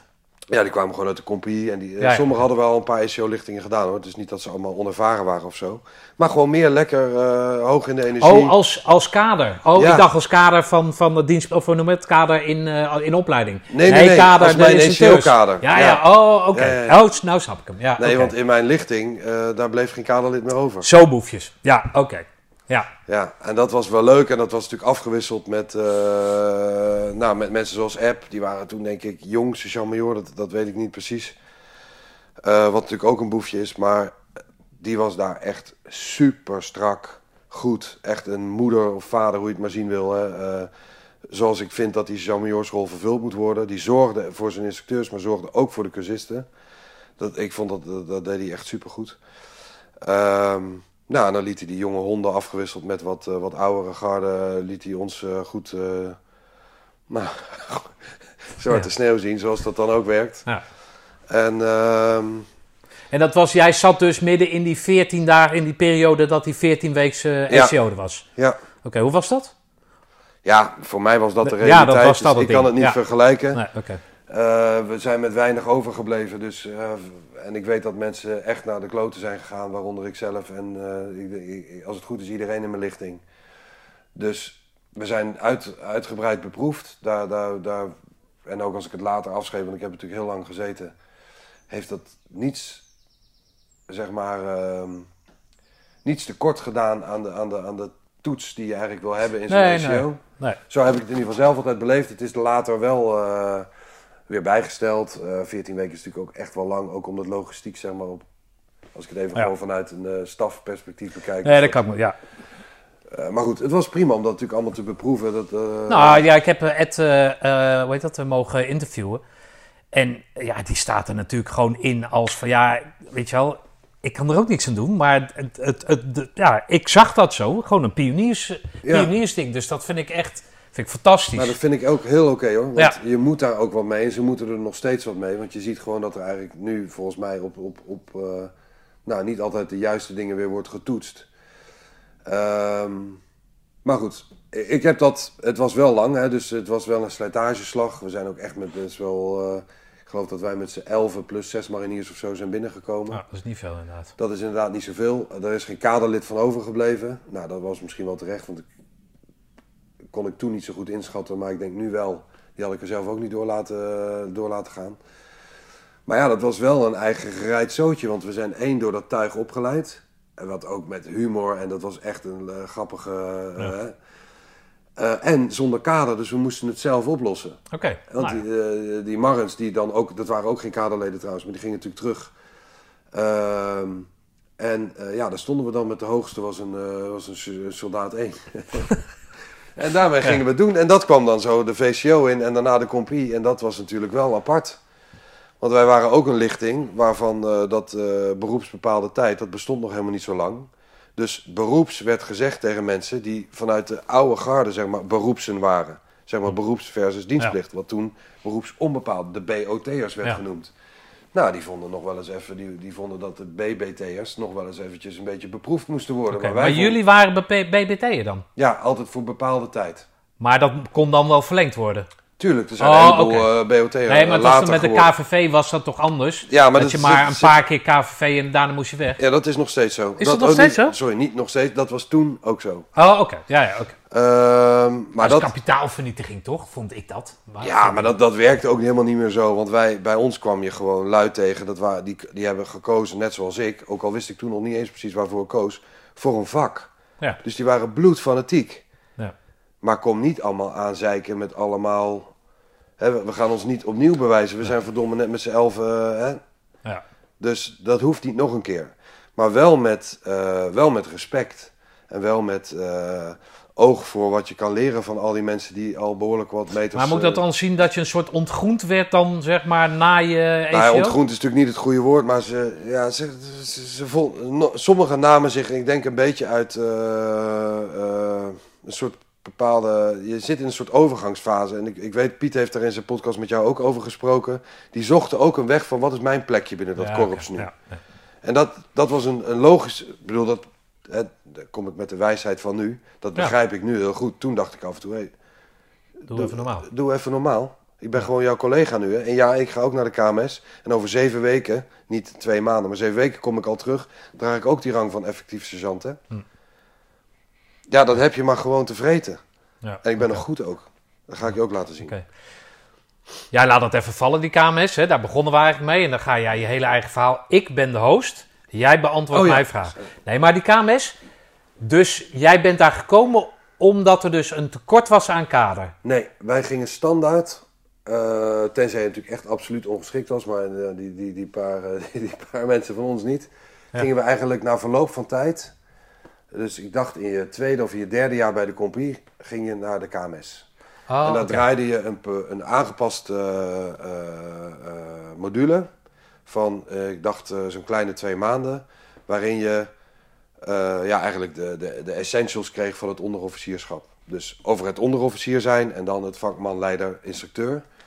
Op die eh, drie punten. Maar dat waren meer didactische dingen die je werden aangereikt. En, en dat soort zaken aannemende. Of zij nemen aan dat je dan al voldoende geschoold bent binnen al die opleidingen die je volgt. Ja, we waren natuurlijk, ik bedoel, je zit dan bij een elite-eenheid en dat merkte je natuurlijk ook wel. Er is zoveel tijd en moeite in ons gestopt.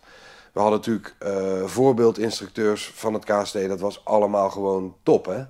Top op didactiek, top op leiderschap, top op, eh, op vakmanschap. Ja, is dat zo? Dus ja, vind ik wel, ja, ik kan je ook de uitzonderingen noemen, maar ik kijk dus naar Nee, positieve maar- dingen. Eh, nee, maar wil dat zeggen, dat- jij zegt dat een elite-eenheid zoals het KST is, ook in die tijd, dat daar dan ook de beste opleiders waren. Nou ja, de beste Want de opleiders... beste opleider hoeft niet altijd de groene beret te hebben natuurlijk. Nee, maar als je het kijkt naar de combinatie... Ik, ik heb het meer over niet de beste opleider, maar ik heb het over goede onderofficieren. Oh, oké. Zo, zo bedoel ik het. Ja, ja. Meer dat je in de, in de breedte kijkt. En ik kan ook de voorbeelden noemen die er minder eh, briljant eh, naar voren kwamen. Maar ik hang me dan meer op aan degene die ik juist Ja. wel heel positief vond opvallen. Hm. En dan heb je uh, Jean-Major Ron Sanders, die ons een hele tijd in de voortgezette opleiding heeft, eh, heeft eh, begeleid. Ja, dat is gewoon, eh, dat was echt een hele, hele ervaren goede vent.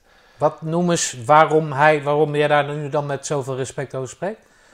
Nou, omdat hij gewoon heel goed eh, oog had voor wat je als mens eh, nodig had in een bepaalde fase van de opleiding. Hij was vaktechnisch heel goed, didactisch goed. Ehm, humor, wat ik heel belangrijk vind. Hè. Ik kan ook om zichzelf lachen. Als je niet om jezelf kan lachen, dan, dan lach ik in ieder geval niet met jou. Want Ja. dat zegt iets over jezelf als je dat niet goed lukt. En, ehm, ja, dat, en die, die, die had een soort combinatie over zich heen. Dat heeft hij trouwens nog steeds. Eh, want ik heb daarna ook nog heel lang met hem gewerkt, gelukkig. Ja. Eh, maar dat waren typisch van die voorbeelden van... oh ja, oké, dus zo moet een onderofficier eruit zien. En we hadden best wel goed in de gaten met elkaar... van dit is eigenlijk het type onderofficier wat er van ons verwacht wordt. En dan zie je dus ook de minder goede voorbeelden. Daar kun je ook van leren. Maar we hadden ook zeker een heel aantal voorbeelden van je denkt. Oké. Maar als jij zegt het menselijke, wat, wat, was dat dan een, een arm om je schouder? Of, of, of eh, hey, Eh, Pikkie, kom nou, op, eh, wat, wat, hoe, hoe moet ik dat zien? Nou ja, kijk... Biertje met, je, met jou doen of zo? Kom Ja, eens even. Gaan ja, even een biertje dat kan drinken? ook. Hè. Dus dat is natuurlijk ook een, soort menselijke component. Een goede SEO-instructeur weet ook precies wanneer hij heel eventjes een grapje met je moet maken. Of hè, even eruit kan halen. Niet uit de opleiding, maar ik bedoel even uit, Ja. uit het moment kan halen. Of iets kan relativeren. Of je op een bepaalde manier wel eh, op je flikker geven. Een bepaalde impuls geven. Als, als, je, als je echt goed bent, kun je daarmee spelen. Met die stijlen en Ja. met...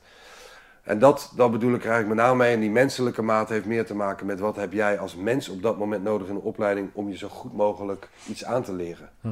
En dat is dus niet altijd op de ouderwetse frontale manier. Soms heb jij een andere type uitleg nodig of heb je het op. Hè, en, ehm, en soms heb je het juist niet nodig om die theorie nog een keer te krijgen. Want je ziet dat. En, en Ja. Sommige mensen hebben daar gewoon een heel goed gevoel voor. En ehm, nou, de- de- daar, daar moet je gewoon aan optrekken. En eh, die voorbeelden moet je volgen. En die waren er genoeg, vond ik. En we hadden ook gewoon eh, echt een hele sterke groep. Oké. Dus we namen elkaar serieus in de zin van eh, we hadden ook echt heel veel lol. En, maar konden ook elkaar heel goed tot het maximale drijven. Eh, eh, als, het, als het om sport ging, maar ook als het ging om een sniperopleiding of zo. De, de, de, het fanatisme was niet normaal.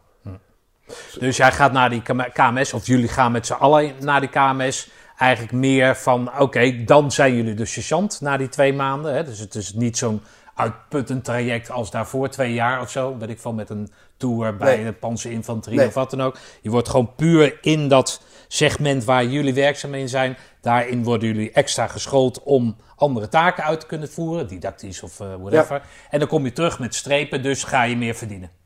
Ja, nou dat stelt natuurlijk nog geen reet voor. Nee, maar goed, je gaat wel meer verdienen. Je gaat wel meer verdienen. En je hebt meer strepen en je hebt, hè, want daarvoor mocht je bijvoorbeeld, was er toen ook al zo'n één gezamenlijke mes?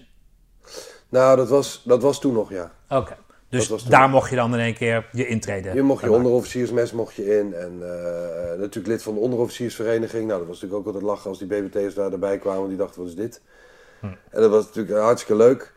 Maar Want dat, dan- waren nog met die, de, de oude garde was daar nog. Ja, dat was natuurlijk heel grappig hoe dat dan ging. En of je dan wel je vinger eh, wel of niet omhoog ging doen. Hè? En, als er rondvragen waren voor, weet ik veel, een of andere Want ja, je werd geacht als laatst binnenkomen om gewoon je bek te houden. Of, In principe natuurlijk wel. ja, ja, oké. Maar zo zaten wij natuurlijk niet in elkaar. Dus dat was nog wel eens grappig. Eh, en dat hadden natuurlijk lichtingen voor en na mij ook. Hè, want die zitten een beetje in hetzelfde tijdsvak. maar dat was juist, vond ik wel, een hele leuke periode. En uiteindelijk kregen we toen de vaart... Hè, in 93 is het een beetje omgeklapt naar het meer SF-optreden. Van het lange verkennen, wat wij natuurlijk nog wel echt deden. En ook nog veel veroefenden. eh, naar het modernere optreden. Dus het, eh, het contraterreur kwam erbij. eh, en toen kwam ook wel natuurlijk met name na 9-11 kwam voor ons de impuls eh, van eh, uitzendingen. En dan niet meer het Bosnië-tijd, maar gewoon het hardcore. eh, ander type oorlogsvoering. ja, eigenlijk oorlogsvoering. En niet, niet meer in het postconflict, minder uit het waarnemen, maar meer in de. Nou, dat- niet dat die eerste uitzendingen allemaal zo spannend waren, maar het is meer. Toen ging er wel iets anders gebeuren. En toen merkte je, eigenlijk was dat ook in één keer de omslagpunt dat dat spanningsveld tussen zeg maar BBT en BOT of wat, ik wil het ook niet te groot maken, maar een beetje die, dat dat ineens één homogene club werd. Je moet het met z'n allen doen. Want toen was er ineens gezamenlijkheid, toen zat dat onderscheid er niet meer in. Toen zag je ook ineens dat die jongere generatie, waar ik er dan eentje van ben, eh, vakmanschap op tafel lag, dat je daarop kon terugvallen, dat daarin zat wat je, dus dat dat gewoon een complementaire eenheid werd. Ja. En ehm, dat vond ik heel mooi, want daarna had je bijna geen tijd meer om na te denken, want dat was de ene uitzending naar de ander. Oké. Hoe ga je dan, hè, als jij zegt dat die band sterker wordt, eh, ik weet dan, hè, omdat dat bijvoorbeeld Piet dat verteld heeft, maar dat die, dat die hiërarchie die er vroeger was, hè, eh, goed, eh, weet ik veel, de hoge altijd, nou, hè, dus die hele hiërarchie viel weg, de voornamen kwamen, was dat toen Ja. nog bij jullie? Ja, Hoe werkt dat dan? Ja dat werkt. eerst krijg je een klompje achterhoofd. En bij de tweede keer dat je hem bij de voornaam noemt, is het oké. Dus dat, ehm, ja, dat begon Maar is dat dan vooral de oudere garde die daar moeite mee heeft? Ja, en bepaalde rangen. Hè, die hadden daar natuurlijk ook nog wel moeite mee. Want Welke rangen dan? Nou, Oh, de bijvoorbeeld officieren. Bepaalde officieren Ja, ja, of oudere onderofficieren, die hadden daar echt geen behoefte aan. Ja. Maar dat ging natuurlijk wel gebeuren. Want het SF, dat is gewoon een, in principe een hele informele eh, eenheid. Hè? Dat is allemaal heel plat. Daar, zit, daar merk je eigenlijk in de, in, de, in de vredesbedrijfsvoering weinig hiërarchie. Eh, ja, mensen inderdaad die gewoon eens een kantoordag in een spijkerbroek dragen. Nou, dat, dat was echt, eh, daar kwam ongeveer het hele korps kijken. Dat iemand in zijn spijkerbroek nog liep, weet je wel. Ja. Dus, dus daar zat gewoon een omslagpunt in. En dat Ja. had ook met Ja, omgangsvormen zoals dat verhaal van Piet. Nou, bijvoorbeeld... dat- dames en heren, eh, aflevering 42, neem je dat Piet er binnenkomt. En dan, weet jij waar de kapitein zit? En dan, ik dacht eh, dat jij een teamburger was, was het de kapitein zelf. Ja, die daar nee, maar zo, zo, zo werkte dat. En dat was wel grappig. En dat, en dat merkte je dat, zeg maar, mijn generatie en ook natuurlijk lichtingen voor mij, hè, maar allemaal een beetje, die, eh, die gingen daar heel makkelijk in over. Want wij zagen ook onze collega-eenheden, en weet je wel, eh, zuster-eenheden van andere landen. En je, je- wij raakten gewoon een beetje, wij werden die community gewoon. Ja. En dat werden zij uiteindelijk ook. Want dit, dit duurt natuurlijk niet zo heel lang, dit spanningsveld. Op een gegeven moment is het gewoon zo. Nee, maar ik kan me wel voorstellen, als jullie zoveel buiten de poort zijn, de oudere garde zal niet meer meegaan. Dus die heeft Jawel, die ging ook mee. een kazernefunctie. Nou ja, de mannen van 50 niet. Jawel hoor. Ja? Ik bedoel, eh er ging in alle soorten en maten moest iedereen mee. Oh, is dat zo? In staven en, eh, en dat maakte het ook wel leuk. Want toen was Oh, ook ineens dat hele gebeuren over. Oké. Oh, dat wist ik niet. Want als je kijkt, ja, dat, dan is het wel alweer 2005. Maar toen, toen gingen we voor het eerst Enduring Freedom doen. Ja. Toen moesten er ook allerlei Dat staf... was in? Afghanistan. Ja. En toen eh, zag je dus dat er ehm, stafleden bij kwamen die echt of voor het eerst op uitzending gingen, mind you. Dan had, dat- dit was voor mij al nummer vijf. Hè? Ja. Dus om even aan te tonen waar dan ook een soort hiërarchie zit, anciëniteit qua, qua ECO of qua groene baret. Daar zit dan een heel groot verschil. Maar als je het hebt over de operationele capaciteit van, eh, van het KST, ja, dan merkte je dat die werelden anders zaten. En dat was na zo'n uitzending was dat gewoon met elkaar verrekend. Ah, oké. Dat is wel mooi.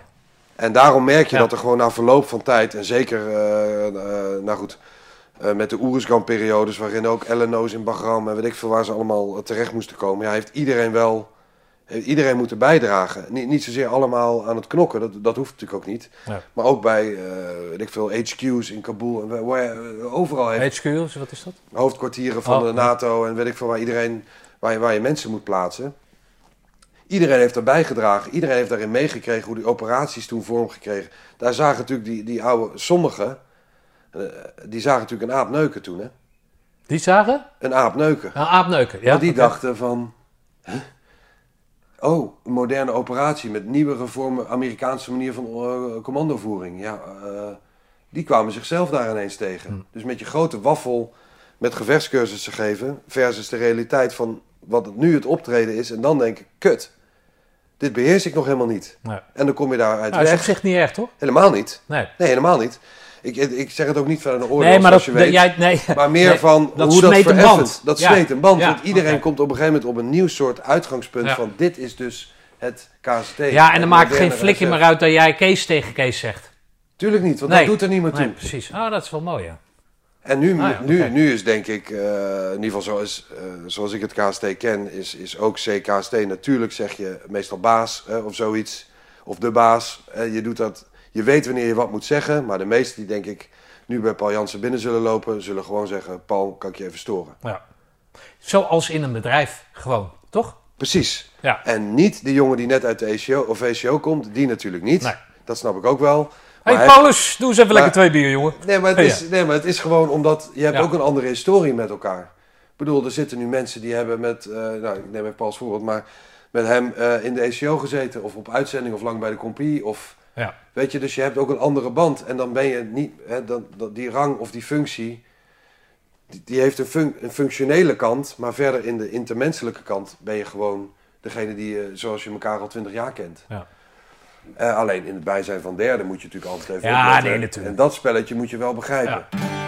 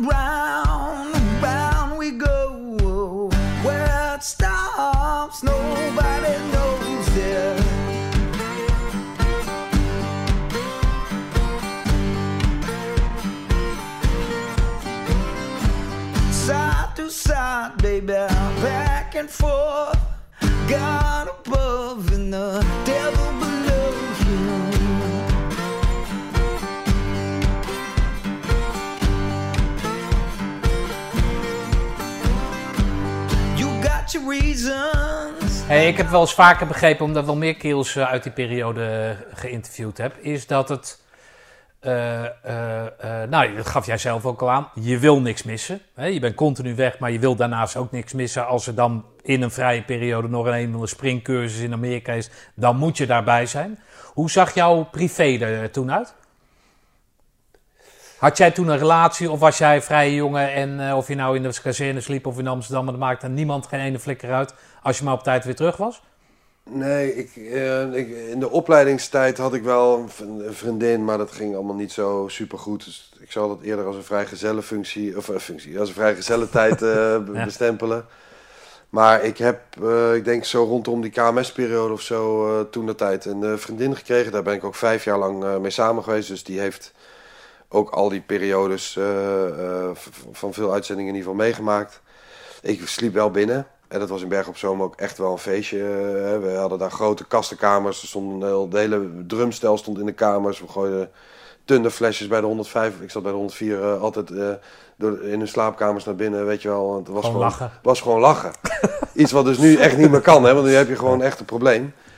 Ehm, maar goed. ehm, dat was gewoon onze, eh, onze tijd. En dus ik sliep dan wel binnen, maar ik was niet vrijgezel. En ik had, het was ook een hartstikke prima relatie en dat- dat soort dingen. Maar ik leefde wel voor de dienst. Hè. Dus dat was gewoon mijn absolute nummer één. Maar zij had daar geen problemen mee? Of, Ze kende eh, me niet anders. Ze was ah. wat jonger dan ik, studeerde nog. Ehm, dat was eigenlijk allemaal heel, heel oké in balans. In die zin dat je gewoon goed wist, eh, dit is mijn leven en dat gaat het ook blijven. Oké. Heb jij daar problemen mee, dan ben ik weg, joh. Dan blijf ik daar wel slapen. Is ja, maar dat gesprek zo? heb ik nooit gehad. Nee, oké, maar... Nee.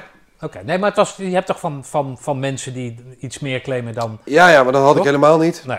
Dus dat was nooit een spanningsveld. En eh, weet je, dat is op een gegeven moment... vrijheid, blijheid.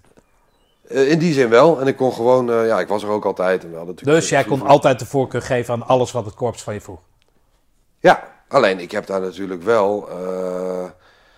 eh, en ik heb ook naar eerdere podcasts van jou geluisterd... eh, natuurlijk wel ook problemen daardoor gekregen. Hè? In de zin van niet, niet met mezelf... maar waardoor ik gewoon bepaalde mensen eh, heel weinig meer heb gezien. Want mijn vriendschappen gingen zich natuurlijk ook heel erg richten op mensen... die uit Roosendaal, waarmee ik gewoon ook werkte. Dat werden ook gewoon vrienden waarmee ik op vakantie Dat is ging. niet gek. Of, nee, dat is zeker niet gek. Alleen dat verschuift gewoon een beetje. En ik heb, ik heb gelukkig nog een heel aantal vrienden, of eigenlijk twee met name, die ik echt al vanaf mijn jeugd ken en heb. En dat- is ook altijd goed gebleven. Maar die ben ik wel in wisselende intensiteit mee Nee, maar dat, dat is niet zozeer defensie gerelateerd. Dat, dat is gewoon, dat gebeurt wel Ja, maar dat is je leven. Dat kan ook Ja. iemand die eh, in, in de sport eh, zichzelf verliest of zo. en met, me, met mijn broer heb ik altijd heel goed, echt ook als vriendschap. Je echte broer? Want je... Nee, met stiefbroer is dat weer eigenlijk. ja. Ja, dat is allemaal wat ingewikkeld, maar ik, die zit al zo lang. Je eh, telefoon gaat. Dat ben jij. Ben ik dat? Nee, maar dus dat, dat, dat is inherent aan het leven. Ja, Eh, je hebt nog twee vrienden over. De- die, dat zijn de vrienden, zoals jij zegt, die hoeven het niet zo vaak te spreken. Een appje is ja sommigen die spreken natuurlijk wel, precies. En dat is altijd oké, want we gaan zo ver terug. Weet je wel, dat is allemaal eh, super eh, gemakkelijk. Wat doen die vrienden? Eén is fotograaf, één is, eh, eh, werkt op de beurs. Oké. Maar als jullie elkaar tegenkomen, stel dat je afspreekt en ik weet het allemaal niet. kon jij in die periode dan vrij uitvertellen over wat jij deed? Of, Nee, was- dat heb ik ook nooit gedaan. Oké, maar hoe, hoe, Eh. hoe, jij kan niks loslaten? Nee, dus ja, ik vertelde natuurlijk de dingen die je wel prima kan vertellen. Over mijn leuke eh, springoefeningen en over al andere dingen die ik heb meegemaakt. En dat vonden ze natuurlijk altijd hartstikke leuk. En het ging ook over hun, hè. Ik bedoel, Ja, nee, natuurlijk. Dus het ging niet allemaal over mij. Alleen, Nee, maar Ik- goed, ik als vertelde- jij niks loslaat... Ja, ik begrijp begint, sorry, dus ik kan niks vertellen. nee, Ja. maar ik heb ook wel uitzendingen gehad dat er gewoon post kon worden gestuurd. Hè. eh, dat, eh, dus, dus dat heb ik ook gehad. En eh, alleen er zijn ook dingen geweest waar ik bij betrokken ben geweest die gewoon niet werden. daar werd gewoon niet over gesproken, zelfs binnen het KST niet. Nou worden daar geheimen niet super goed bewaard onderling, hè, bedoel ik dan, hè, niet naar buiten toe. Maar, dus, ehm, maar goed, daar sprak ik natuurlijk echt niet over. Ook niet over de bestemming. Dan zei ik gewoon, ik ben er een paar maanden niet. Oké. En eh, ja, goed. Dat, eh, Wat doet dat met jou dan? ja, niet dat zo, leven? niet- dat, dat, dat je nooit iets kan vertellen? Nou ja, je kan dus wel van alles vertellen, alleen sommige dingen niet. Ja, ik heb er zelf helemaal geen moeite mee. Oké. Eh, het enige is wat ik vervelend vind, of, of, of een beetje dommig, is dat je daar eh, in de tijd, en ik weet niet of het nu heel goed is, maar met name bij de dienst was het ook zo, je wordt heel slecht gecoacht in wat, wat vertel je dan wel. Oh ja, wat mag je wel... Ja, hoe hou je wel een gesprek gaande? Zoiets. Ja, maar je kan wel zeggen, ja, je vertelt het niet en je, je loopt maar... Mediatraining, soort-achtig iets. Ja, en het is helemaal heel makkelijk op te lossen. En, eh, dat, en in je huistuin- en keukenleven vind ik dat daar heel beperkt eh, aandacht voor is. Dus dan moet je zelf maar een beetje uitzoeken. Nou ja, eh, er is gewoon een stelregel. Hè. Iedereen vertrouwt altijd wel iemand. Dus je vertelt het altijd aan één iemand. En diegene heeft ook altijd weer één iemand. Dat moet je gewoon accepteren in het leven. Zo werkt het nou eenmaal. Dus als ik tegen jou zeg, moet je tegen, nooit tegen iemand vertellen. Dan heb jij nog iemand in jouw omgeving die je dat ook vertelt. Ja. Zo werkt het nou eenmaal. En dan vertel je misschien niet alles aan, hè, maar dat moet je gewoon accepteren. Ja, ik heb daar nooit super spastisch eh, over gedaan. Ik ben gewoon altijd heel discreet gebleven over, over de dingen. En eh, eh, mijn toenmalige, mijn vrouw, zeg maar toen, hè, dus dat was, dat, nou, maak ik weer een sprongetje. eh, die wist natuurlijk altijd wel in welk land ik zat. Die wist ook waarvoor ik werkte. Alleen die heeft altijd keurig de snavel gehouden. Ook naar haar beste vrienden of vriendinnen van... eh, dat ik, Maar dat ik- werd je dan weggezet, nee, mijn man is boekhouder? Omdat... Nee, nee, nee. Ze wist natuurlijk wel van mijn KST-achtergrond en zo. Maar niet voor de Grapje. dienst. Nee, maar naar de vriendinnen. Oh, zo. Nee, nee, nee, nee, nee. Want Huh? dat, die kenden me ook al toen ik een echt Ah, groen KST-achtergrond had. Dus daar... eh, Nou, dan hou je het een beetje op die manier. Ja, mensen maken er maar van wat ze, wat ze ervan maken. Nou ja, het zal jouw worst wezen, maar ik kan me zo voorstellen dat an- andere mensen wellicht wel zoiets hebben van, nou, vertel dan eens wat. Als jij bijvoorbeeld over knokken hebt, hè, wat, wat, wat, wat, wat moet ik me bij knokken voorstellen als buitenstaander? Hè? Dus ik weet wat je doet, of wat je hebt gedaan, of wat jullie hebben gedaan, waar het KCT voor staat. Ik ken ook die plaatsen waar jullie een soort zijn geweest. Ik weet ook dat er niks over verteld kan worden. Maar geef, beschrijf eens wat knokken is. Wa- Wanneer is iets knokken?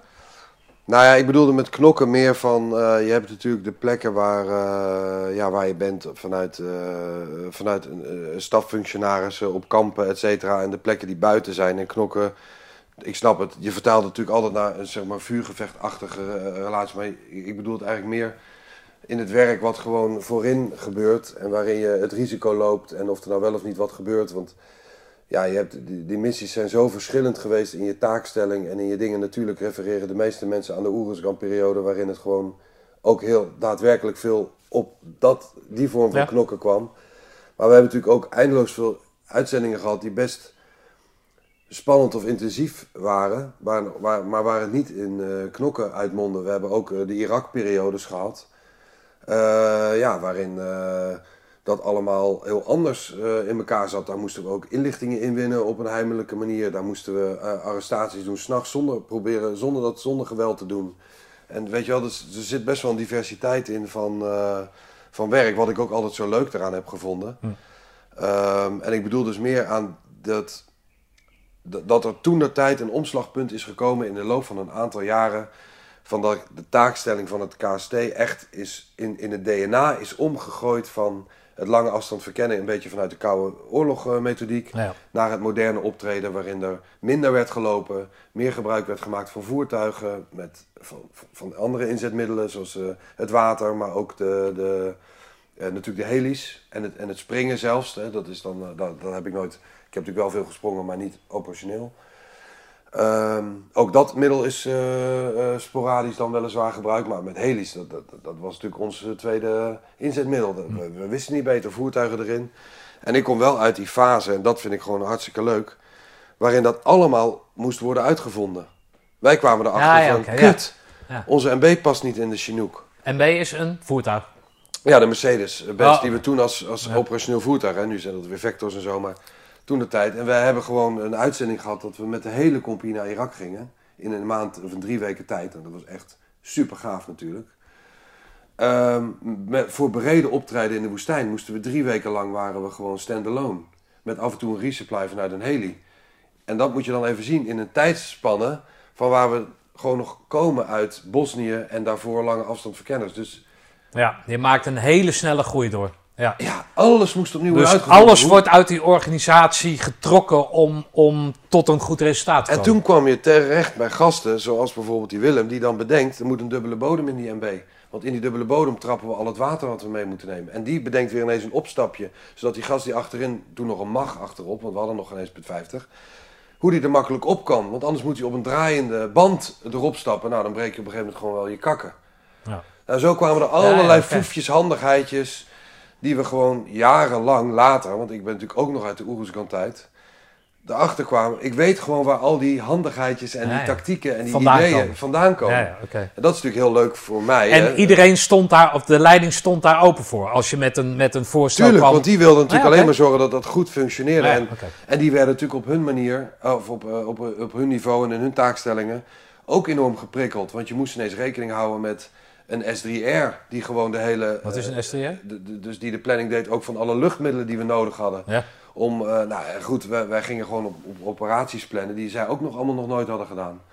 En dat was natuurlijk wel Hm. Ja, super gaaf. Ja. En eh, we zijn in de tweede keer Irak eh, eh, onderdeel van een luchtmobiele brigade. Of in ieder geval we waren compleet autonoom, maar logistiek vielen we onder hen. Die ook ineens rekening moesten houden met een, met een SF-clubje die totaal andere taken hadden waar ze nog nooit van hadden gehoord. Ik bedoel, ik had als tweede luitenant had ik een compagniescommandant van luchtmobiel onder bevel. Maar die vent die zag mijn rang onderscheidingsteken, want die droeg ik niet. Die zag die niet. En ik heb een beetje een oude klus. Dus die dacht natuurlijk, oh, nou dat zal wel een kapitein zijn. ik, ik kwam net van de KMA. dus dat was gewoon hartstikke grappig. Ja. Alleen ja, we hebben natuurlijk dan, dan, dan komt die Amsterdamse Brani best. Ik bedoel, ik, ik, ik denk niet van. Maar ik dat zal onderling tussen verschillende, eh, verschillende onderdelen, zal dat dan toch ook zijn als, als, als het daar gebeurt? Ik kan me voorstellen op de- een kazerne in Nederland dat dat nog enige afstand schept, maar daar toch niet? Want dan moet je toch met z'n allen weer die klus klaren. Of je nou een groene of een rode bret hebt, Zeker. toch? Nee, nee, nee, maar er zit helemaal geen spanning. Helemaal niet. We Nee. waren super blij met. met, eh, met- helemaal, ik, ik vind dat het, het KST ook helemaal niet zo in elkaar zit. En als ik het toen de tijd merkte bij mensen, dan, dan zorgde ik ook echt wel voor dat dat eventjes gerelativeerd werd. Oké. Want je hebt iedereen gewoon heel hard nodig. Nee, ja, dat kan ik me voorstellen. Hey, KMA eh, komt eh, om, de, om de hoek vliegen. Is dat zo'nzelfde traject als KMS? Nee. Oh. Eh, nee, nee, nee, dat niet. Ehm, dus mijn CC van toen, die zei na uitzending van jij gaat naar de KMA. En het was niet echt een hele erg grote keuze. Die, dat was gewoon een opdracht. Erik Jellema was dat. En die, ja, die, die vond dat gewoon belangrijk. En eh, die zag het in mij blijkbaar. En die heb ik ook gedaan. Ik moest wel door de commissie heen. Dat was dan natuurlijk nog wel even een hobbel. Want je voldoet Ja, gewoon je hebt al een eisen. ja, ja, tuurlijk wel. Maar je hebt altijd zo'n aannamecommissie met van een beetje die oude, oude kolonels en generaals. Nee, maar je hebt toch eh, gymnasium, dus dan, dan ben je toch... het- Hè, Ja, maar er zat toch een toelatingscommissie bij die... eh, nou goed, dat, dat heb ik allemaal gehaald hoor. En eh, toen heb ik een tijdje de ECO ondersteund als instructeur en de VCO. Maar hoe lang heb je over die KMA? Hoe, hoe lang is dat traject dan? Eh, dat is eh, ook kort model, want ik doe Ja? natuurlijk al die... Nee, ik ja, maak al dat soort slagen, want ik wil alleen functioneel eh, officier worden eigenlijk. Om weer terug te gaan naar het KST, maar dan als ploegcommandant. Want ik, had, ik ambieerde verder helemaal niet per se een, een carrière binnen de hele defensie, bredere defensieorganisatie. En toen... eh, nee, maar hoe lang is die KMA-ding dan? Hoe ja, lang? ongeveer een jaar. Maar ik had dus, ja, omdat ik al onderofficier was, best wel veel vrijstellingen. Ja, oké. Dus ik ben pas op twee of op een derde of zo ingestroomd. Eerst als kaderlid, of in ieder geval, ik was wel leerling, maar leerling kaderlid. Ja. Zoals je dat in de nou, VO-ECO ook had. En eh, later natuurlijk, eh, toen die officiersmodule begon, gewoon als leerling. En ik ben daar ook gewoon lid geworden van het kadettenkoor, want ik vind, dat moet je ook niet zeiken. Nee. Dan moet je meedoen, dat soort dingen. Tuurlijk. Waar ook de waarde in zit, want ik heb een heel leuk geruchtbied, bijvoorbeeld, waar, dankzij mijn lidmaatschap van het kadettenkoor. Dus ik, ik, vond het niet een hele leuke periode, moet ik zeggen. Want En je zat intern in Breda dan? ja, Ah, oké. Dus dan voldoet het nog wel een beetje aan, zeg maar, die corporale wereld en eh, weet ik wat. Of maak je daar helemaal niks niet- van mee? Nee, maar daar had ik niet per se wat mee. Ik kende natuurlijk heel veel mensen uit die wereld, dus ik, ik snapte hoe zo'n spelletje wordt gespeeld. Ik zie ook wel het belang daarvan in, hè, want het is gewoon een esprit de corps bouwen. Dat, dat Ja, tuurlijk. Nee, maar omdat die echte KMA, of de echte, de, de, de volledige duurt vier jaar, toch? Ja, Ja, en jij komt daar dan een half jaar, dus dan word je sowieso... Je hebt ervaring, je hebt en een groene beret ja. en een oude klus, zoals je zelf zegt. Ja. En dan moet jij daar een soort tussen gaan passen. ja nou, dat ging prima. Nee, tuurlijk, maar dan word je dus dan gedetacheerd. Hup, hier heb je die sterren en weer terug. Ja, Daar komt en- het op je moet je examens allemaal halen. En ik had het geluk dat ik eh, precies in mijn eh, opkomstperiode zat ook een autoklas. Dat waren onderofficier tot officieren. Dat was ik eigenlijk ook, maar dat waren dus de BOT'ers. Oké, ja. Eh, maar goed, dat waren natuurlijk gasten die ik gewoon ja, of al kende van uitzending. Of ik leerde ze snel kennen, die, waarmee ik gewoon een hele goede klik had. Dus daar kon ik echt heel goed mee op stap. We draaiden precies hetzelfde curriculum. Dus we draaiden dezelfde velddiensten en dezelfde eh, theorie en weet ik veel eh, tentamens die we moesten maken. Dus daar heb ik een superleuke tijd gehad. Ook dankzij het rugby trouwens. Want daar hadden we allemaal wedstrijden en eh, nou, dat was allemaal hartstikke leuk. Leuke sport. Geweldig. Eigenlijk de leukste. Dat had ik veel eerder moeten doen. Maar goed, dat, Oké. en ehm, dus wat dat betreft rolde ik er wel doorheen. Alleen, ja, jezus, weet je, ik, ik was toen, ik denk, weet ik veel, 26, ik weet niet meer. En ja, ik zat daar gewoon niet meer zo op te wachten. Ik wilde terug, ik wilde terug naar de, naar de jongens die, eh, Ja. die daar natuurlijk weer bezig waren. In dat jaar was wel een rustig jaar, dus ik heb er eh, niks gemist, als je het zo wil zien. Ja. En toen ik terug kon, ik meteen de CT-opleiding, kon er een teruropleiding in. Dus dat was En dan eh, begin je als tweede luitenant of zo? Vaandrig. Oh, Vaandrig nog. En er waren natuurlijk mensen bij de logistiek, die, die hadden mij dan niet gezien, want die waren er nieuw. Dus die noemden mij natuurlijk allemaal adjudant. tuurlijk. Met oude Daar komt daar klus weer vandaan, weer Maar ik had ook een hele leuke, eh, con- een hele leuke lichting met, met Gert Faber en Dennis van der Wijngaarden en Paul Jansen. Die zaten allemaal bij mij in de CT-opleiding. Oké. Maar daartussendoor hoorde ik jou zeggen dat je toegevoegd was aan de ACO. Dat was voor de KMA. Ik Oh, had- voor de KMA. Ja, want Oh, de compie zat zeg maar dan in zo'n afsluitende periode. En toen moest ik nog drie of Ja. maanden over. Daarop terugkomt, is dat leuk? Heel leuk. Ja? Ja, dat ben ik later ook nog gaan doen, hè, als vanuit een officiersrol dan. Dat opleiden heb ik altijd eh, heel leuk gevonden. Al toen ik jong was, deed ik dat met jonge mensen eh, in zomervakanties en zo. Wat Ja, vind dat- jij daar zo leuk aan dan? Aan Ja. het opleiden, niet zozeer de ACO, maar aan het opleiden? Wat, wat, wat? Ja, ik zou dus een vaktechnische opleiding, eh, of nee, een, een vakopleiding bijvoorbeeld aan een hogeschool of zo, dat zou me minder trekken. Hm. Ik vind een, een opleiding waarin je een, een deel vorming hebt, vind ik dus heel leuk. Dus met of jonge mensen. Of met jonge kaderleden of aspirant kaderleden, hè, waarin je een aantal aspecten die met je mens zijn te maken hebben, terugkomen, vind ik heel belangrijk. En in, in de, bij het KST vind je dat natuurlijk terug eigenlijk in, in alle opleidingen, want daar kun je elke Ja. keer iets meegeven van waarom doe je dit nou eigenlijk? Hoe doe je het? En de hoe kan me eigenlijk niet eens zoveel schelen, maar met name de, waarom, hoe ga je het laten. En dat eh, heb ik heel leuk gevonden. Nou, dat was natuurlijk met de ECO heel leuk. Eh, maar met de VCO ook, want daar kan je echt wel je ei kwijt. Daar kon ik mijn ervaring kwijt. Ik was natuurlijk relatief jong. Ik zat er wel al een tijdje weer eh, bij. Dus zoals jij dan over Ray praatte net, dan was jij dus ook trots op wat die jongens dan bereikten. Die jongens die in de opleiding zaten. Nou, die jij aan het opleiden bent, als Zeker. die, dan kon je daar volledig, dan, dan, dan, dan ging je daar vandaan, om het zo maar te zeggen. Ja, kijk, en ik heb een Ben je trots op die lui? Ik ben trots en ik zal je vertellen waarom ik, en wat ik daar nu nog steeds van belangrijk van vind. Wat wij hier iedereen op het hart drukken. Wat het mooie daarin in is, is dat je iemand opleidt wat jouw toekomstige collega wordt. Dus jij bent dadelijk klaar met opleiden, dan ben je gewoon, je, dan ben je gewoon collega. En als, je, als het even zo loopt, dan ben je een half jaar later samen de poort uit in Oeruzgan of, of in wherever. En, en dan alle energie die jij in die vent hebt gestoken, die krijg je dan terug. Ja. Alles wat je hebt gegeven, mee hebt gegeven aan je waarden, aan je normen, aan je, je kennis, aan elk detail, dat krijg je een keer terug. Dat vind ik zo gaaf van dat manier van opleiden. En dat is eigenlijk een beetje een, een filosofie waarvan wij nu zeggen, zoals wij nu de Rijksoverheid opleiden met name. Eh, dus eh, de, de oud-defensiemensen die nu eh defensiecollega's opleiden, of de oud-politie die nu politie opleiden, die moeten met dat gevoel opleiden. Alsof je er, als die opleiding klaar is, zelf afhankelijk van bent. Want dan zit er namelijk een andere beleving in, in, in jou. Als docent. Ja. Dan breng je iets anders mee. En dat, net dat andere, dat wat meer intrinsieke, dat zorgt ook dat diegene jouw boodschap beter begrijpt. En Ja. het ook eerder van je aanneemt.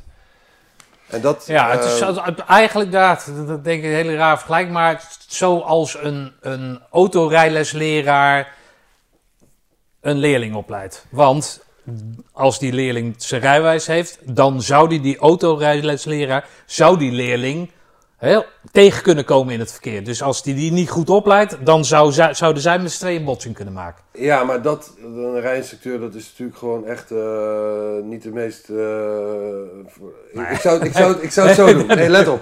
Diezelfde rijinstructeur die jij nu benoemt, Ja. die moet op het circuit gaan rijden.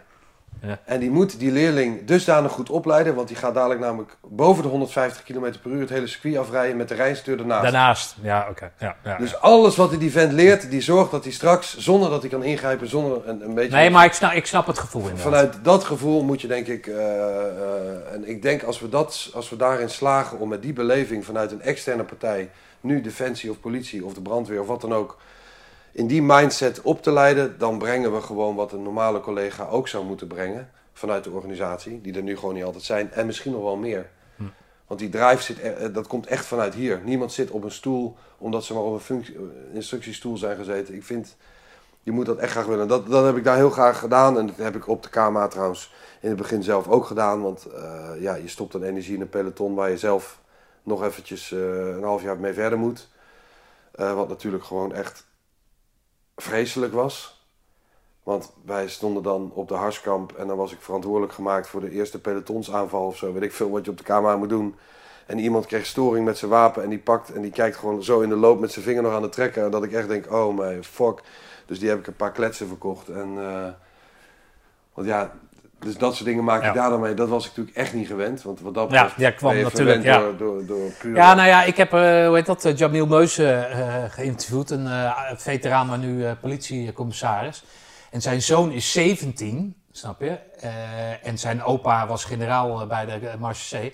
En die gaat nu naar de KMA. Ja, die is 17, snap je? ja. En, en dus ik kan dat met dat, met dat officier-ding, kan ik eigenlijk helemaal niks halen van Jay, dat jochie dus. Maar je bent natuurlijk, als het even mee zit, tegen zit, hoe je het ook noemt, weet je, ga je heel jong naar die KMA.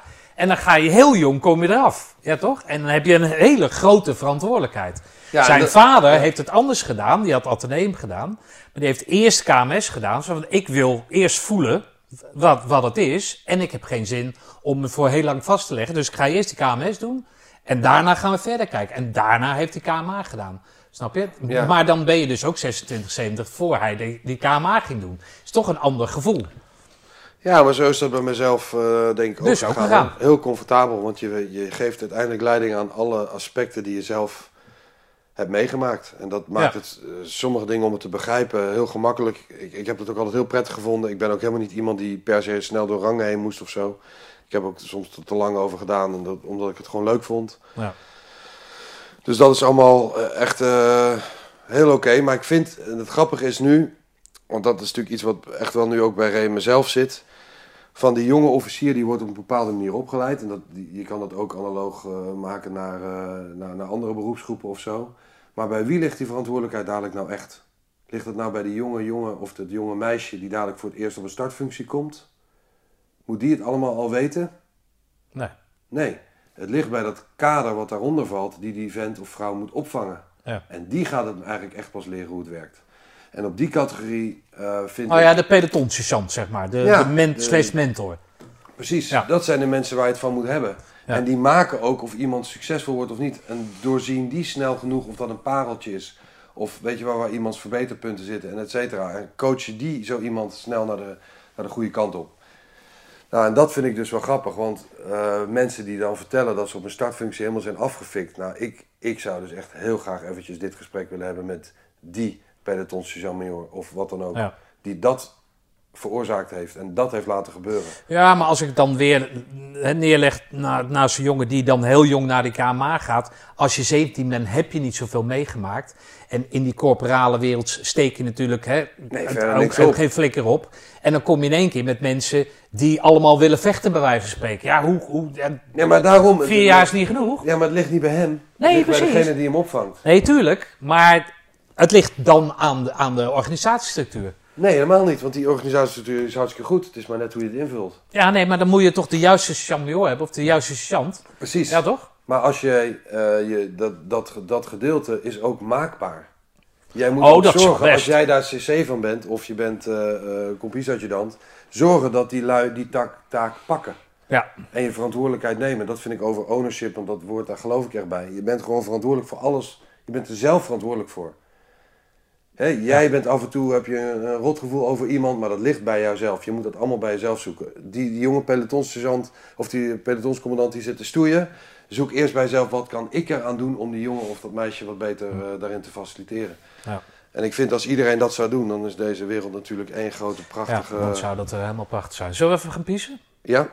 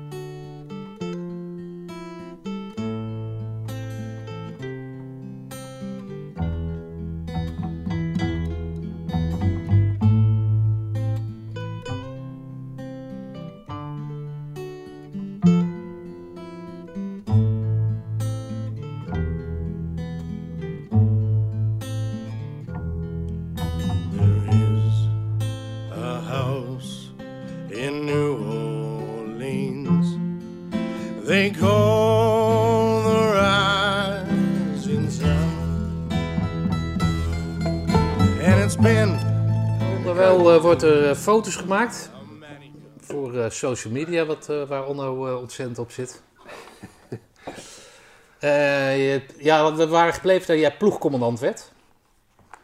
Hè? Dus je Ja. komt van de KMA, daarvoor heb je ECO meegedraaid. Ploegcommandant, we hebben het al gehad over opleiden. Hoe zie jij op dat moment dan jouw toekomst? Omdat jij zegt dat je officier bent geworden, niet om staven later uh, in Den Haag te gaan. Nou, dat vul ik dan zo in. Maar om die te gaan versterken. Maar mee, dankjewel. Maar meer uh, om, uh, om gewoon mee te doen in, in wat je doet. En daarin verder te groeien.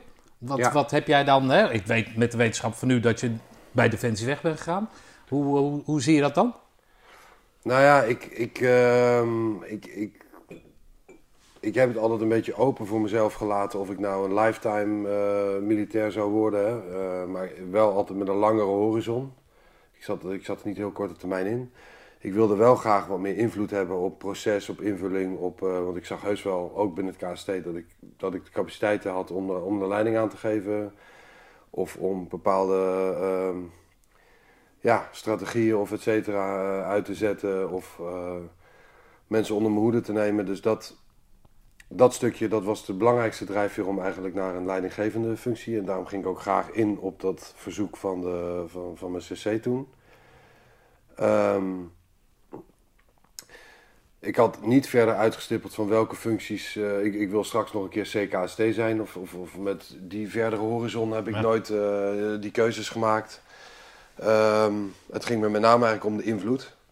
En eh, om ja, een stukje zeggenschap en autonomie. Eh, wat ik prettig vond, wat eigenlijk in die eerste uitzendingen, of eh, in alle uitzendingen, maar eh, heel goed tot zijn recht kwam. Want ik, ik ben op een of andere manier altijd een beetje in die pioniersfases terechtgekomen. Waarin je heel veel zelf kon doen. Ik heb ook CC gehad die me dat hebben toegelaten. Ik heb later, toen ik onder de sectie 3 operatie heb gedaan, ook veel ruimte altijd gehad. Ik heb eh, missies ook alleen gedaan. Dat was toen echt nieuw. Ja. Ehm, ja, dat, dat, dat merkte ik gewoon van dat, dat, dat heb ik alleen maar kunnen doen omdat ik toen wel de juiste ervaringsopbouw heb gehad. Eh, God, Ja. wat een knappe man. Ja, ja dus er lopen ook knappe mannen rond hier. Daar had je over ja, verteld er lopen er inderdaad. een aantal rond, maar dit is wel de knapste van allemaal. Ja, ja, ja. Maar goed, hij had het al... eh hey, Ray. Is het? Goed, jongen. Goed. Maar die... ehm, Maar goed, jij, jij zat in de pioniersfase. Jij geeft aan dat je het prettig vindt. Hè? Een treetje hier, een, een dingetje daar. Hè? Dat, dat samen tot iets komen. Hè? Dat vind jij fijn. Eh, daarin word je dan gevraagd door de CC om die officiersopleiding eh, te volgen. En daarin zie jij de mogelijkheid om daarmee verder te gaan bouwen en dan ook invloed te hebben. Ja, en dat is natuurlijk eh, niet, niet, dat heb ik niet allemaal zelf onder controle natuurlijk. Hè, want je moet ook geluk hebben met de type uitzending, de type baas, weet ik veel, de type collega's. Eh, ik, ik heb eigenlijk altijd bij de 104 gezeten, toen ook. Dat was ook een echt een fijne groep met lui, met die creatief dachten. Die nieuwe, nou, dat was ook ons wel gegeven, want we moesten ook elke keer nieuwe dingen doen. Ja. Ehm, en daar zaten ook altijd cc'en op die daar gewoon goed mee overweg konden, eh, waar ik ook veel van heb geleerd. Want ik kijk het wel af. Dus ik bedoel, er zitten heel veel Ja. autonoom, eh, autonome dingen in mij, maar sommige dingen moet je ook gewoon leren van anderen. Net zoals dat je ook dingen van je ouders leert en van mensen in je Maar in omgeving. principe hebben die cc's hebben dan niet zoveel ervaring als jij. Of komen die uit diezelfde periode? Nee, nee. De, de- de- daar zit natuurlijk eh, toen de tijd. Inmiddels is dat allemaal wel weer Ja. anders. Hè? Maar eh, eh, toen de tijd was dat inderdaad niet al, in ieder geval in mijn geval niet altijd zo. Alleen die cc'en pretendeerden ook niet. Dat ze Nee, maar het lijkt me wel moeilijk om, om te weten dat daar mensen komen die, die aan het bouwen zijn. En dat jij daar dan leiding aan moet geven. Het allemaal, hè, je moet het allemaal absorberen. Je moet het allemaal logistiek ook wegzetten. Ja, het zal wel zo'n trappie, maar ik heb geen poen. En eh, weet je wel zo. Nee, maar ze leren, dat hebben ze eigenlijk altijd goed gedaan. In ieder geval John de Lange met name, want die zat in de hoofdmotor van. Die, deed het supergoed hoor. Die, die wist gewoon heel, die zette je een beetje in als specialist. Zo moet je het eigenlijk zien. Dus die- je wordt daar op dat moment word je volledig gewaardeerd, of niet? Heb je dat gevoel? Dat gevoel heb ik altijd Ja, gehad. Ik heb daar nooit eh, problemen mee gehad. Ik, ben, eh, dat, was altijd prettig. En ik kreeg ook op mijn kloten als ik dingen niet goed voor elkaar had. Hoor. Ik bedoel, eh, je moet ook bandbreedtes respecteren en dat soort dingen. Dus eh, ik vind dat is eigenlijk altijd heel goed gedaan. Ja. Ik heb ook altijd waardering gehad voor het klotenwerk wat een staf soms moet oplossen. Hè. Want daar merk je vanuit de ploegen toen de tijd of de peloton, eh, Ja. merkte hier niet zoveel van. Maar dat was er natuurlijk wel. Met allemaal shit dingen die je moet afvangen van hoge hand of logistiek. En eh, dat hebben ze allemaal echt wel eh, ja, heel goed gedaan. En dat was gewoon een sterk team. Hè? Met, mensen als Mac de Beus, die, eh, die heb ik eigenlijk mijn hele, bijna mijn hele compieestijd eh, eh, aan me- bij me gehad als CSM. Daarna als Atjo en als, als compies-adjudant. Ja, dat zijn echt ervaren lui. Hè? Dat, dat is dus de oudere garde tussen haakjes, want hij is uit 82 nog iets.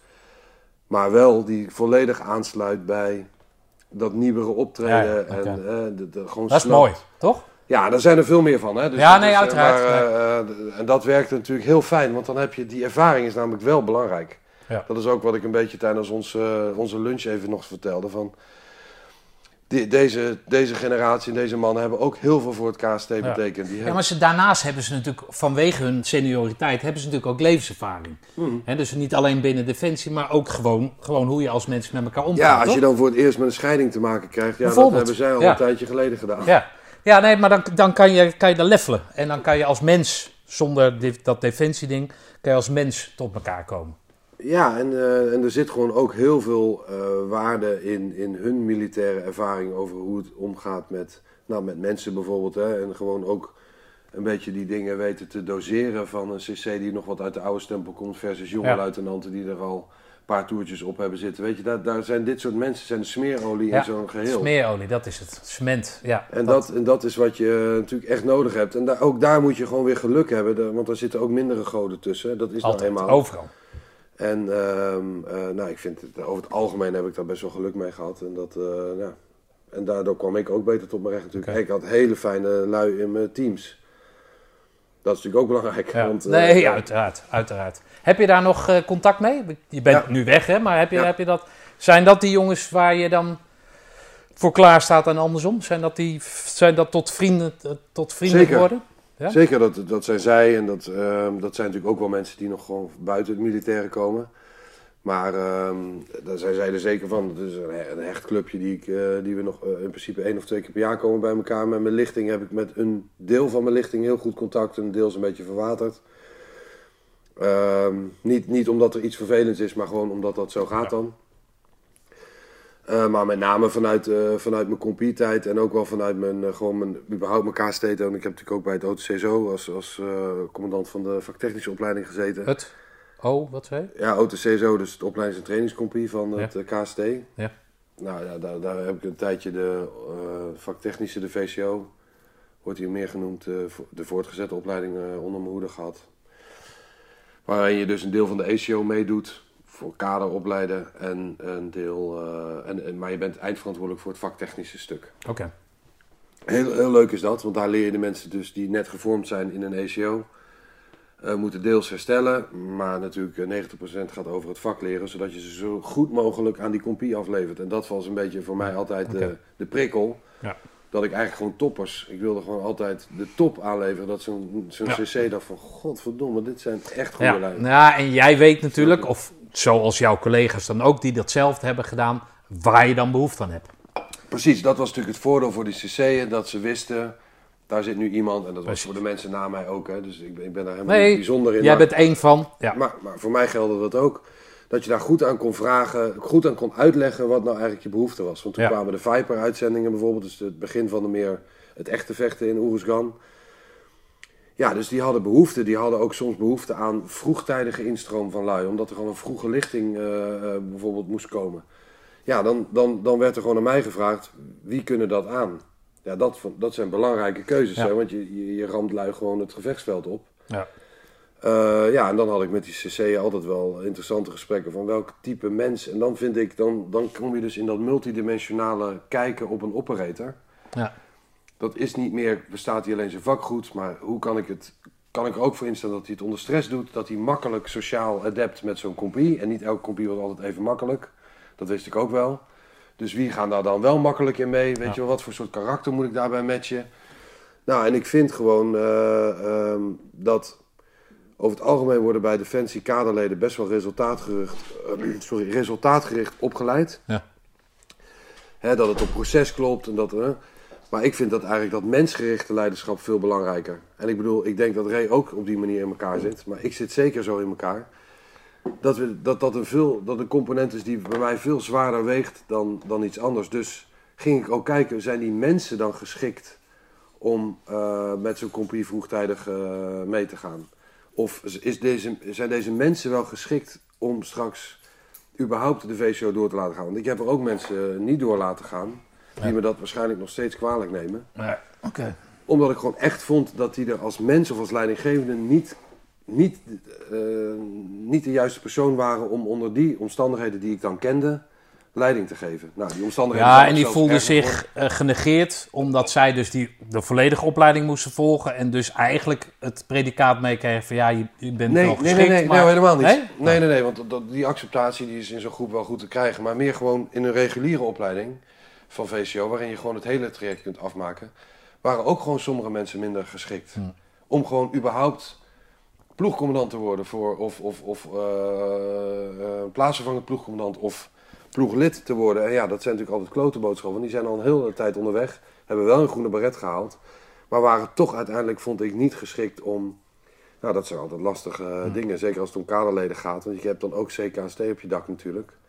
Van, hoe bedoel je een kaderlid eruit? Een week voor tijd, weet je wel. Dan heb Ja. je wel even... Dan Ja, is het even niet meer Kees tegen Kees Volhard. Dan wordt het ineens toch kolonel. En dan moet je even echt Ja. uitleggen waar, waar dit vandaan komt. Maar goed, dan ben ik ook wel een eigenwijze lul. hè. Dan, eh, Ja. Maar daar heb je dus, zeg maar, nou niet geleerd, maar jezelf aangeleerd om wat je hier doet met mensen die je hier aanneemt. Heb je daar kunnen oefenen.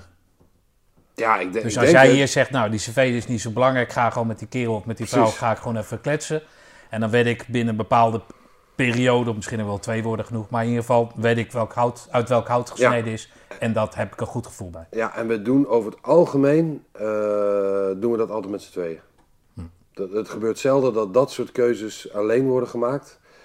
Eh, soms komt er nog een tweede gesprek en dan, hè, dan heeft een van ons tweeën, die spreekt hem dan alsnog. En dat spiegelen we wel altijd. Alleen wij zitten wel allebei, denk ik, op die manier in elkaar dat, we, dat de cv wat minder leidend is dan, dan wat je uit dat gesprek haalt.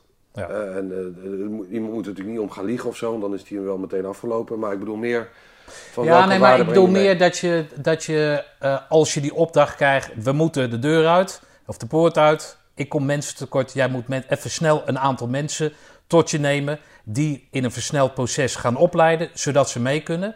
Dat is voor het EGI. In het bedrijf is het natuurlijk financieel misschien voor het EGI of wat dan ook. Je wil geen flaten staan bij, bij een, eh, bij een eh, opdrachtgever.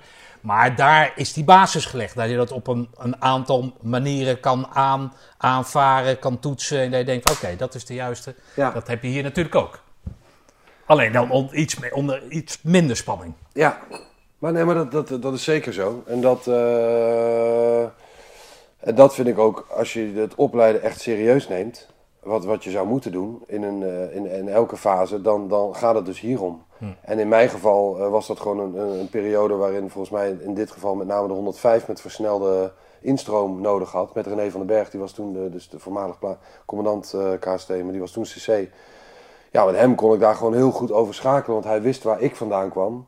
Ik begreep ook goed wat hij nodig had. Eh, ja, en konden we daar gewoon goed over hebben. Volgens mij was Ray toen second of eh, ik denk dat je toen ook bij de... Of zat je toen... Nou goed, maakt niet uit. Hij zit nu naast me, daarom... eh. Ja. Maar dat, dat was best wel een belangrijke fase. eh, waarin ik ook wel eventjes besefte van... Ja, dit is dus waar wij voor opleiden. Hè? Want Ja. deze jongens gingen echt er tegenaan. En dat vond ik wel, eh, wel leuk. En daar zat ook een, eh, een, een, een jonge luitenant bij die nu ook hier werkt bij ons. Sander eh, was toen al een hele goede kerel. Ja goed, daar moet je gewoon echt goed over nadenken. Ja. En, Maak je dan zorgen als, als ze eenmaal aansluiten bij... Nee, Nee? Dan, als jij ze wegstuurt of op pad stuurt, dan weet jij, ben je zelf van overtuigd van ja, nee, ik heb een goede klus geklaard. Ja. Ik durf mijn handen ervoor en in het vuur te was steken. ook de 105 toen was ook gewoon echt een goede, goede club. Eh, waarvan René ook zei, weet je, wat hij erin aan ging doen om die lui nog zeg maar, in het opwerktraject en zo voldoende mee te nemen. Dus daarin was dat echt wel goed afgehamerd. Want ook, er lag natuurlijk ook wel een grote verantwoordelijkheid bij hem. Als je Ja. zulke jonge gasten meeneemt. Ehm nou, dat, is, dat is heel goed uitgepakt. Dat, dat, dat- die hebben het allemaal goed gedaan. Eh, Trots.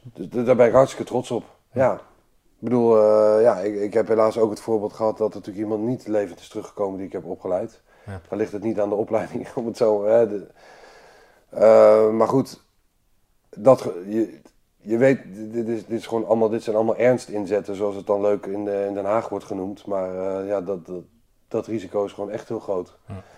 En ehm, ja, dat hebben we altijd naar eer en geweten op die manier gedaan. En, Hey, Ik vertelde, eh, dat weet je zelf ook, hè, dat jullie op een gegeven moment tot elkaar komen. SMS'je, kom, we gaan voor onszelf beginnen. Wat, wat, wat, is, wat, wat, hoe, wat, wat voel je dan op dat moment? Ben je dan klaar met Defensie? Of wat, wat, wat is dat dan? Zit je in een proces en je denkt van nou, er is nog meer op de wereld? Of beschrijf dat eens. Ja, nou, een pro- proces, er is wel een proces van er is meer in de wereld. Ik denk, ehm, ehm, ik werkte toen bij de MIVD. Ik, ik, ik eh, kon terug naar, de, naar, het, naar het KST. Ik zou ook de MDV doen, hè, om, om de majoorsopleiding en dan een beetje... De, MDV is? Ja, de middelbare defensievorming of eh, zoiets is dat. eh, in ieder geval wat je vanuit... Om major te kunnen worden, Ja. hè, had je die eh, opleiding nodig, dan kon je weer een hele tijd door. Ehm, nou ja, dat was allemaal hartstikke fijn, maar ik begon me wel druk te maken over welke banen vind ik hierna nog eigenlijk echt leuk. Ik zou CC wel leuk hebben gevonden, dat weet ik zeker. Even, jij, jij bent daar tussendoor dus bij de MIVD geweest. Ja? Heb je een aantal dingen gedaan. Ja. Toen kon je terug naar het KCT. Ja, omdat ik... Vanwege de ik- tijd laten we die MIVD, eh, is toch niet interessant. Maar hè, dan eh, gaan we naar het KCT. Nou ja, die, die MVD's in die zin, eh, dat waren prachtmissies. dus dat, alleen dat was een organisatie waar ik niet wilde blijven. En dat had puur met de, de cultuur te maken en met de, het carrièrepad. Dat, dat loopt daar heel, heel anders en dat, daar heb ik me niet zo, dat, dat vond ik niet zoveel. Maar dat was, die overstap was omdat je uitgekeken was op het werk bij het KCT, of niet? Nee, helemaal niet. Oh. Het, het, het was omdat ik heb, door, door inzetten met het KST, heb ik geroken aan dat type werk. En toen dacht ik, dit, dit wil ik gewoon nog een keer gedaan hebben. En het is alleen heel moeilijk om daarbij te komen. En toen heb ik op een gegeven moment de kans gekregen en die heb ik gewoon genomen. Omdat ik dacht, die komt anders niet meer. Oké. En dat heb ik een aantal jaren gedaan. In, eh, lang in Afghanistan gezeten en lang in Afrika. Dat heeft thuis trouwens voor mij wel een hele zware wissel getrokken. En dat is wel even belangrijk om, om te benoemen. Want dat, dat is ook een deel waarom, waarom Ja. we denk ik met de stichting goed begrijpen wat daar, wat daar nodig is soms. Ehm, en, ehm, Nou, vertel dan maar eens, wat is terug. daar nou... Wat, nee, Nee. laten we daar even op vast eh, blijven. Ik ben de host, hè? Oh ja. Hadden we toch Oh afgesproken? ja, sorry. Jij gaat weg. Wat is... Ik, stomme vraag, maar wat kan je beschrijven wat daar zo moeilijk aan is? Als jij dat als vak hebt. Je hebt een relatie, heb je dan al kinderen of niet? Eh, toen ik bij de MVD zat? Ja? Ja. Toen had je al kinderen. Hoe werkt dat dan? Op het schoolplein, je bent er niet, want jij bent op uitzending. Of, of Ja, in die periode ben je dus niet echt op uitzending. Je bent er gewoon de hele tijd niet. Hè, dus die, die periodes dat je er niet bent, die, worden, die, die zijn heel vaak en, en lang. Dus van drie tot zes weken. En die worden afgewisseld met hele korte periodes dat je in Nederland bent. En dan moet je ook nog veel op de zaak zijn.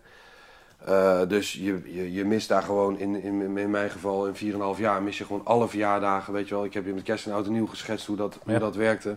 Dat was dus ook een deel mijn eigen keuze. Ik vond gewoon dat ik daar moest zijn.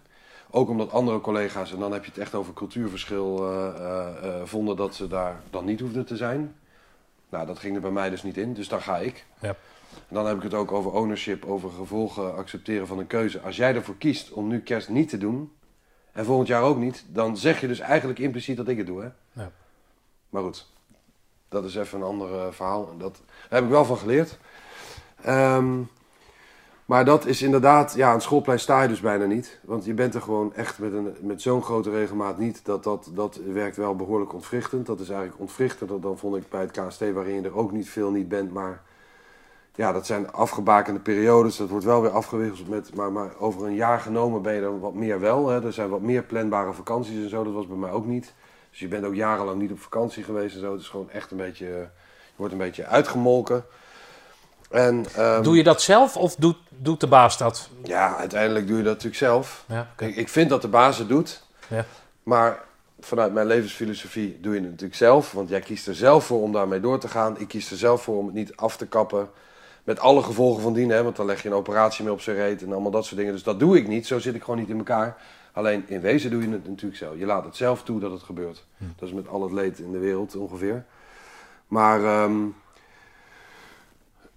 daar was het voor mij wel eindig. Hè. De, de, ik, vind, ik vind de dienst eh, eh, een organisatie die de meeste mogelijkheden heeft, maar het meest in beperkingen denkt. Nou, zoals, je, zoals ik je al eerder schetste, daar, daar ben ik een beetje allergisch voor. Versus de KST, waar ik natuurlijk eigenlijk groot ben geworden, die in mogelijkheden denkt met soms maar beperkte mogelijkheden. Dat, dat spreekt me eigenlijk meer aan. Alleen mijn horizon binnen Defensie met de functies die ik dan echt graag wilde, die, dat was beperkt. Hè, dan had ik echt nog eh, 30 jaar doorgemoeten in, in misschien maar drie of vijf functies die ik leuk vond. Als ik het een beetje goed zou doen, dan zou ik ook nog de HDV kunnen gaan doen en zo. Dan ben je nog maar twee jaar op die, op die functies. Dat betekent, dan blijven er voor mij ongeveer 24 of, of, of, of ti- eh, 20 jaar over dat ik allemaal functies moet doen waar ik niet zo gelukkig van word. En dan kom ik dus echt helemaal niet op mijn recht. Maar je was dan niet de pionier meer dat je met een majoorsfunctie alsnog de dingen kon doen die je leuk vond?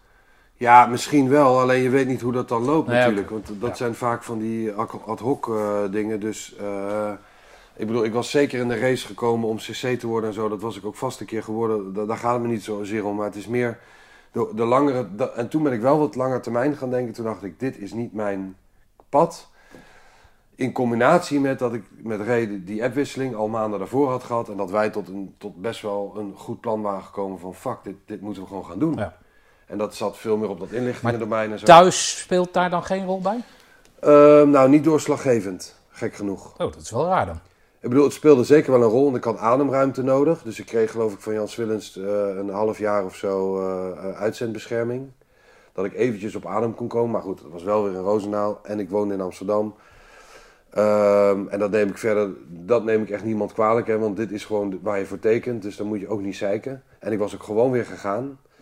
Ehm, Maar dat betekent dat je vijf dagen door de week in Roosendaal zat en in het weekend thuis was. Ja, mijn laatste jaren in Roosendaal reed ik al niet, sliep ik niet meer binnen. Ah. Dus ik, nou goed, ik had een heel vol programma, dus ik, ik was er wel veel niet. Maar ik had een regel, als ik voor negen uur s'avonds klaar ben, rijd ik nog naar huis. Dan, dan sliep ik tenminste thuis. Eh, want dat Hoe oud zijn je kinderen dan? Nee, toen had ik nog geen Oh, kinderen. je had toen nog geen Eh, kinderen, en, toen ik bij de MVD kwam, eh, toen begonnen de kinderen. En toen was ik natuurlijk, daar ken je geen binnenslapen. Dus alleen dan ben je er niet. Maar als je dan in Nederland bent, ben je natuurlijk gewoon thuis. Dus dat ging dan wel. En ik was bij de geboortes en zo allemaal thuis. dus dat was prima.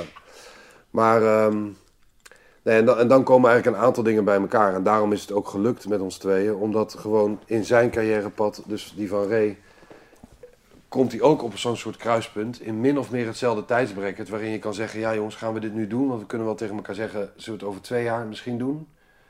Ja, en dan ziet je leven er anders uit. Dan, dan is dat momentum, wat zeg maar alles bij elkaar komt, waarin je het aandurft privé. Want we hadden natuurlijk allebei kinderen. Ja, dan zet je dus wel even je hele inkomen op scherp. Want dat was er gewoon niet meer. Nee.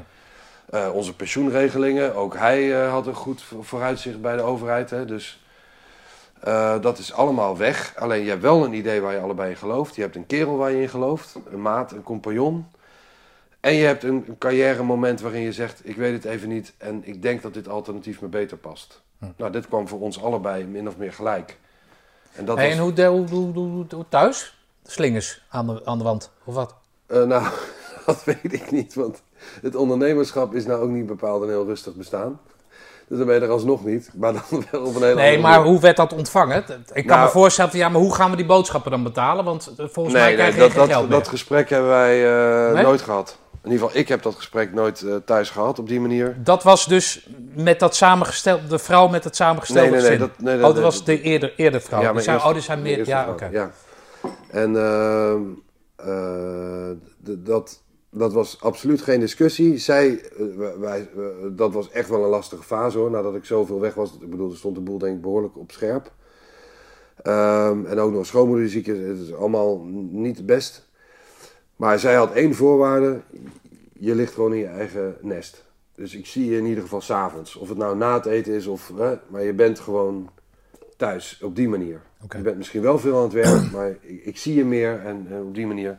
En dat was natuurlijk met het ondernemerschap weer wel. Ja. Ten eerste waren wij eh, eh, in Amsterdam eh, gevestigd in de eerste paar jaren. Waar ik ook woonde. Dus dat was al wat dichterbij. Maar goed, dat is een beetje toeval. Hè, want dat heb ik natuurlijk niet zelf allemaal... maar ik was wel s'avonds vaak thuis. Wij reisden wel veel. Hè, toen de tijd zeker. tot een paar keer per week zelfs op sommige momenten. Maar goed, dat was allemaal wel zelfplanbaar. Het Ja. werd je niet opgelegd. Je kon ook een keer zeggen, ja, maar dan heb ik de verjaardag van mijn kind. Dus ik reis op donderdag in plaats van op de woensdag. Ik, ik zeg maar wat. Ja. Weet je wel? En dan ben je dus voor thuis wel wat beter. eh, eh, Oké. Kon zij dan tegen het feit dat je er wat vaker was? Of, of, eh, Ja hoor, nee. Ah, nee dat- was het niet. Eh, nee, helemaal niet. D- dat ging allemaal goed. En ja, dus eigenlijk kwamen al die momenten, eh, al, al die aspecten kwamen op het juiste punt bij elkaar. En dat was voor ons ook het kantelpunt om te zeggen, dan gaan we het ook doen ook. En dat is wel even spannend. En, eh, maar goed, dat is, dat is, ja, we hadden geen betere keuze kunnen maken. Ja, oké. I'm sick and tired of getting older. I keep getting lost trying to find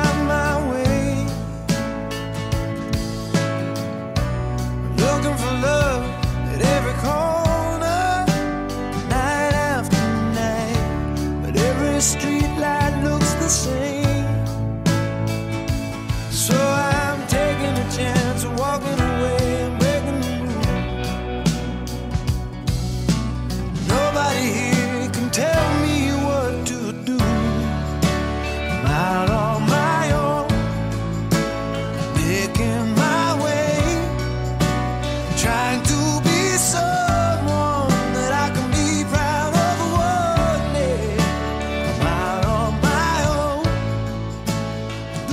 Missie. Leave no one behind. De methode. 100% to the cause. Onno vertelt over hun stichting, Commando en Family Foundation. Nou, we hebben denk eh, eh, de, we zijn er wat meer achter gekomen dat er gewoon best wel veel leefde bij, eh, bij zeg maar, onze generatie. Dus dan heb ik het over begin jaren 90 tot, nou, tot de lichtingen die ook nu nog binnenkomen. Ehm, waar we niet altijd even goed eh, grip op hebben.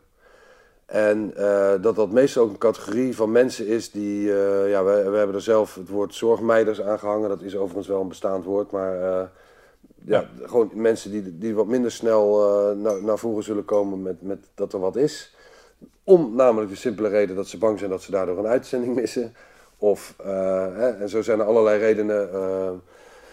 En je moet het even zien in het licht van 2017. Ik denk toen wij bij het KST werkten en ook daarna allebei mensen eh, zijn waar altijd iedereen zich wel geroepen voelde om even mee te kletsen. Ook, eh, we hadden in Schiedam of in Amsterdam altijd wel per week een keer iemand op de bank die dan toevallig langskwam en een vraagje had, maar eigenlijk ging het over hem of over thuis of over iets. En er speelde eigenlijk altijd veel meer dan we ja, zomaar aan de buitenkant eh, inschatten. Nou, dat merkte ik natuurlijk eh, toen ik gewoon zelf in Roosendaal werkte ook wel. Hè, van mensen die de hele kerstboom aftuigen na een uitzending. Ja, dat is ook niet helemaal normaal. Dus daar zit iets waar je Kerstboom aftuigen staat voor? de- gewoon de kerstboom door de kamer heen flikkeren. Oh, zo. Ja. En dat komt omdat eh, je gewoon nog met andere spanningen en, en dingen even moet adapteren naar gewoon de dagelijkse dingen. Dus ja, iemand maakt zich druk over dat iemand voorpiept in de rij. Ja, dat kan je even heel moeilijk plaatsen als je net uit uitzending komt. En na een maand kan dat wel weer. Weet je wel, dan maak je jezelf waarschijnlijk ook weer druk om. Maar even zit daar zo'n overgangsfase. Nou, en dat kan zich allemaal uitmonden in langdurige dingen en zo. Maar goed, dat contact met mensen en, dat mensen, en het contact met mensen met ons zochten, daar zat een reden achter. Want waarom? Waarom gaan ze niet gewoon naar een eh, maatschappelijk werker of naar, of naar een andere manier? Eh, omdat dat allemaal hele formele stappen zijn. Er is een commandostichting die met alle goede bedoelingen aansluiting zoekt bij achterban. Maar meestal gaat het over de dienstplichtige mensen. Nou, die hebben een andere achtergrond, over het algemeen, dan die generatie die stoeit met ander type problemen. En die willen dat vertellen aan mensen die zelfsoortige uitzendingen hebben gehad, die zelf ook die crisis thuis hebben meegemaakt, die dat allemaal gewoon kunnen plaatsen in de context van nu, eigenlijk. Of van het hedendaagse optreden. En dat is een reden waarom ze daar eh, onder andere mee kwamen. Eén, dus we begrijpen het. Twee, we zijn heel laagdrempelig, dat zijn we nog steeds. Je kunt hier altijd binnenkomen, je, bent altijd welkom, je kunt altijd je verhaal doen. Je kunt, weet je wel, we gaan nooit een command, commandantenmelding doen of iets geks daarmee. Of eh, oordelen of überhaupt zeggen wat je moet doen. Weet je, dat, we zijn er gewoon om naar je te luisteren of, of met je te praten of een biertje te drinken of te sporten. is allemaal goed. Ehm, en dat, ik denk, die uitstraling die heeft ertoe geleid dat mensen dus om die reden ook gewoon makkelijker naar je toe komen. Of een keer iets zeggen over, het valt me op dat het bij die niet zo goed gaat. Waardoor je dus getipt wordt en wij er zelf actief naartoe konden om te vragen van, hé hey joh, ik heb je lang niet gezien. En dat zijn het? altijd mensen die jullie kennen? Of zijn dat ook mensen waarvan In- je weet... Inmiddels niet meer. Ah. Hm. Maar in het begin was dat natuurlijk wel. Hè, zo groeit dat een beetje. eh, waar we aanvankelijk... eh, eh, nou goed, en dat, dat gevoel, dat borrelde bij ons allebei van... Hm, daar, daar moeten we iets mee doen. Naast het feit dat we dat eh, gevoel hadden... hebben we ook een tijdje gehad van 10% van onze tijd moet gaan naar iets wat maatschappelijk relevant is. Want nu zijn we gewoon geld aan het verdienen. Daar vind ik trouwens niks mis mee. Maar we komen vanuit een heel zinge maatschappelijk zingevend beroep. Ergens misten we dat, dus 10%. Dus we werkten wel eens voor NGO's of we deden dit of zus, weet je wel. En niet allemaal betaald, maar gewoon om even goede dingen te doen. Ja. Maar waarom zetten we dan die energie van die 10% niet ook in voor een doelgroep die ons zo aan het hart gaat? Namelijk, het, dat was nog echt het KST. We hadden het eigenlijk breder bedacht, hè, want ook Marcel vind ik dat daaronder valt. Ook de eh, bepaalde takken van de inlichtingendiensten die zich helemaal de tandjes werken en de bizarste uren en dagen maken en, en crisissen thuis daardoor krijgen. Hè. Die hebben een soortgelijk probleem. Voor die hele doelgroep willen we er eigenlijk zijn. En we denken dat we die werelden goed snappen. We denken dat we de mens zijn die dat goed eh, kunnen plaatsen, waar je terecht kunt, et cetera.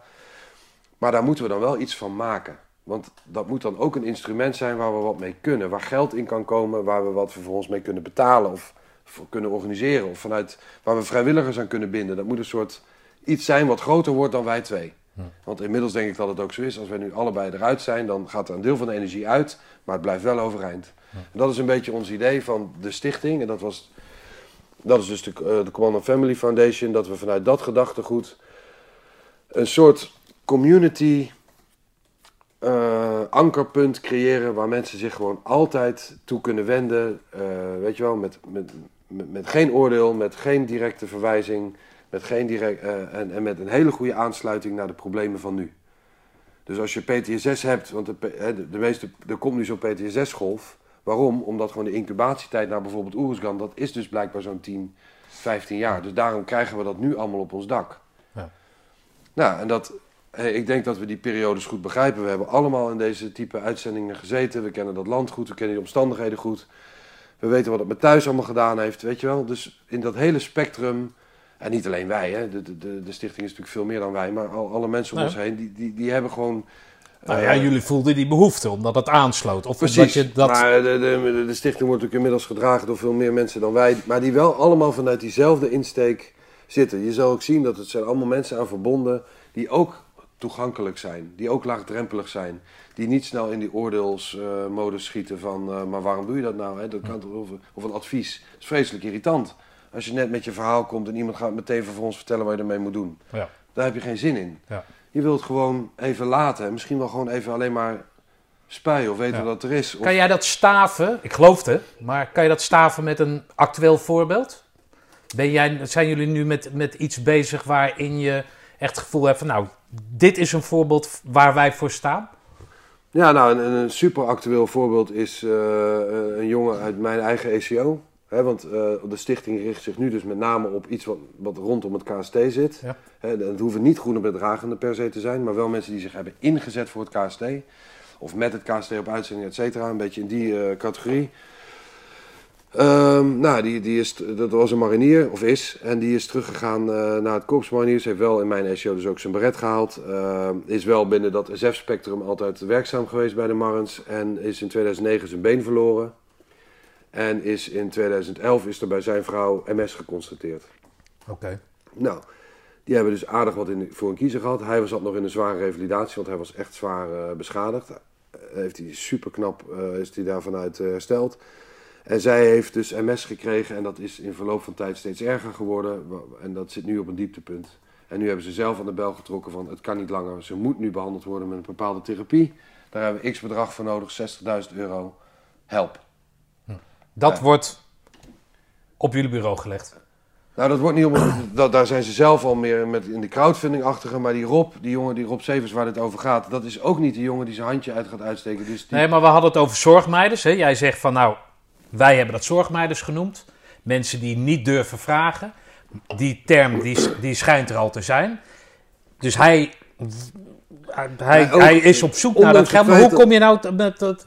Heb je dan die antenne opgehangen? Is iemand gebeld? Je moet even die Rob bellen? Of schets nee, wat eens? nee in dit geval hebben ze zelf enigszins de publiciteit gezocht. En dat moest natuurlijk ook wel, want ja, dat is een flink bedrag wat je bij elkaar moet halen. Maar dan nog met een bepaalde, denk ik, bescheidenheid erin. Van ik, ik wil mijn hand ook niet overvragen, terwijl dit gaat gewoon over leven en dood. Hè. Dit gaat Ja. over echt iets super essentieels. Een moeder van twee kinderen. Dit is gewoon echt heftig. Hm. Eh, en dan hebben we het over commando en family. Nou, dan, dan dichterbij dan dit komt het niet. Want die gozer is een commando. Het is zijn vrouw. Het zijn kinderen. Weet je wel, dit is allemaal, dat voldoet volledig. Eh, maar goed, dat is niet een heimelijk iemand die daarmee mee stoeit. En dat hebben we natuurlijk wel. Daar heb ik andere, andere voorbeelden van. Eh, ja, het is niet die- de zorgmeiders zo. Nee, klopt. Nee, want die kom Ja. je dan achter dat iemand op Nee, Facebook precies. ziet Ja, je dat hebt hij hele rare teksten begint eh, Ja. uit te slaan. En dat we denken van, nou daar, daar gaat het dus klaarblijkelijk met hele Die moeten we even bellen. Die, daar moeten we achteraan. En dan gaan we dus kijken wie is het.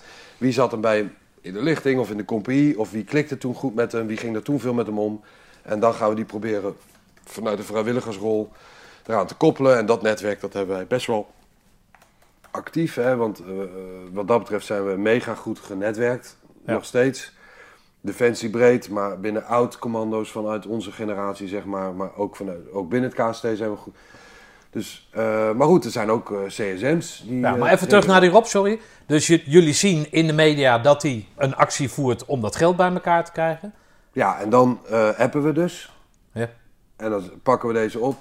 Nou, dat, dat is natuurlijk geen discussie, maar we moeten het formeel wel even met elkaar bespreken. En dan gaan we de volle bak. Oké, wat, wat zeggen ze wat volle bak is? Nou, ten eerste gooien we er zelf geld bij. Want ze, het belangrijkste is dat ze dat geld eh, voor 30 juni hebben in dit geval. Om te zorgen dat, eh, dat zij die behandeling kan dat ze zich kan inschrijven voor die behandeling. En dus op hele korte termijn eh, behandeld kan worden. Waardoor ze een heel groot gedeelte van haar leven echt weer normaal kan krijgen. Want in haar vorm is dat mogelijk, gelukkig. Eh, ja, en in dit geval eh, duiken we er dan bovenop om te kijken waar komt de rest van het geld vandaan. En hoe kunnen we op een andere manier faciliteren. En dan trekken we gewoon... eh, ja, de hele kennissenbak open van wie kunnen we aanschrijven, bellen, waar halen we de motivatie Maar jij pakt je telefoon, jij gaat door, onder de C van commando of onder de M van marinier. En dan begin je bovenin en dan ga je bellen, hey generaal. Nee, ja, ik ben dan nog wel ietsje, ietsje minder impulsief. Ik ga dan wel Oh. eerst nadenken van wie moet ik echt hebben. Ja. En dan eh, vandaag was ik bij eh, een collega, zeg maar opdrachtgever van ons binnen Defensie, Jeroen Hulst. Die is hier heel begaan bij. Die is heel lang de, op, die is de oprichter van Nederlands eh, Invictus. Eh, dus zij hebben ook allebei namelijk, deze Rob en Kelly hebben samen bij de Invictus Games meegedaan. Dus die kent ze, dus hebben even mee gespart van wie, wie moeten we hiervoor aanpingen. ja. Van waarom doet de Korps Mar- Mariniers X wel of niet. Wie moet ik daarvoor hebben? Nou, die ga ik bellen. Het netwerk. En zo werkt het dan. Hij gaat Invictus Games bespreken van nou, hoe, hoe werkt dat? Kunnen we daar de hoofdsponsor niet van bijhalen? Weet je wel? Gewoon zorgen dat we op hele korte termijn dat geld bij elkaar hebben. En gaan jullie dat fixen? Dat gaan we regelen. Oké. 100%. Oké, en daar krijg je voldoende steun uit het netwerk. Dat voel je. Nou, dat weet ik niet. Ik voel gewoon met de energie die wij in iets stoppen, lukt het. Dat is ons met alles gelukt. Eh, we nemen projecten aan en iedereen zegt dan altijd... ja, we moeten het eerst helemaal uitdenken wie het gaat doen en hoe laat. Nee. Ik weet gewoon dat we dit kunnen. En dan kan ik soms... eh, ja, ik, hoef Reders nooit te overtuigen of hij mij. En wij soms anderen wel. En maar gelukkig kunnen we er zelf over beslissen. Dus nu kun je gewoon zeggen van dit gaat gewoon lukken. Dat weet ik zeker. Ja, oké. Hey, doe het nog eens een verhaal over een zorgmeiden. Nou, Jij geeft aan, nou ja, je wordt door het netwerk word je getipt. Hè? Ik zie op Facebook een aantal dingen, dat geef jij net aan. ja, Hè? Dat, zo is hij niet. Ja, Dan ik heb hem je- een hele lange tijd niet gezien. Ja. Eh, en, en dan ga je dus echt nadenken van, oké, hoe, hoe, hoe kan het... Dan ga je natuurlijk zelf bekijken en dan ga je eigenlijk kijken of je op zo'n kort mogelijke termijn contact met zo iemand kan krijgen. En dan zien waar de behoefte ligt. En sommigen willen het echt niet, hè. Ik bedoel, we zijn geen zorgverleners, hè, dus dat doen we ook niet. We willen alleen het portaal zijn waar je gewoon je, je, vrij voelt om, om, om binnen te komen, om... eh, eh, ja, om, soms moet gewoon dat ventieltje los. Daarmee is het niet helemaal opgelost, maar als, dat, als die druk er helemaal af is, dan is er misschien wel ruimte om een keer met een specialist eh, te spreken. Nou, we kunnen een heleboel dingen ook sparren natuurlijk met, met, met, Jella, racevrouw, die echt hier professioneel heel ver mee is, met, met traumatherapie, et cetera. Om eens, om eens te kijken van, nou, waar zit zo iemand dan en wat kunnen we ermee?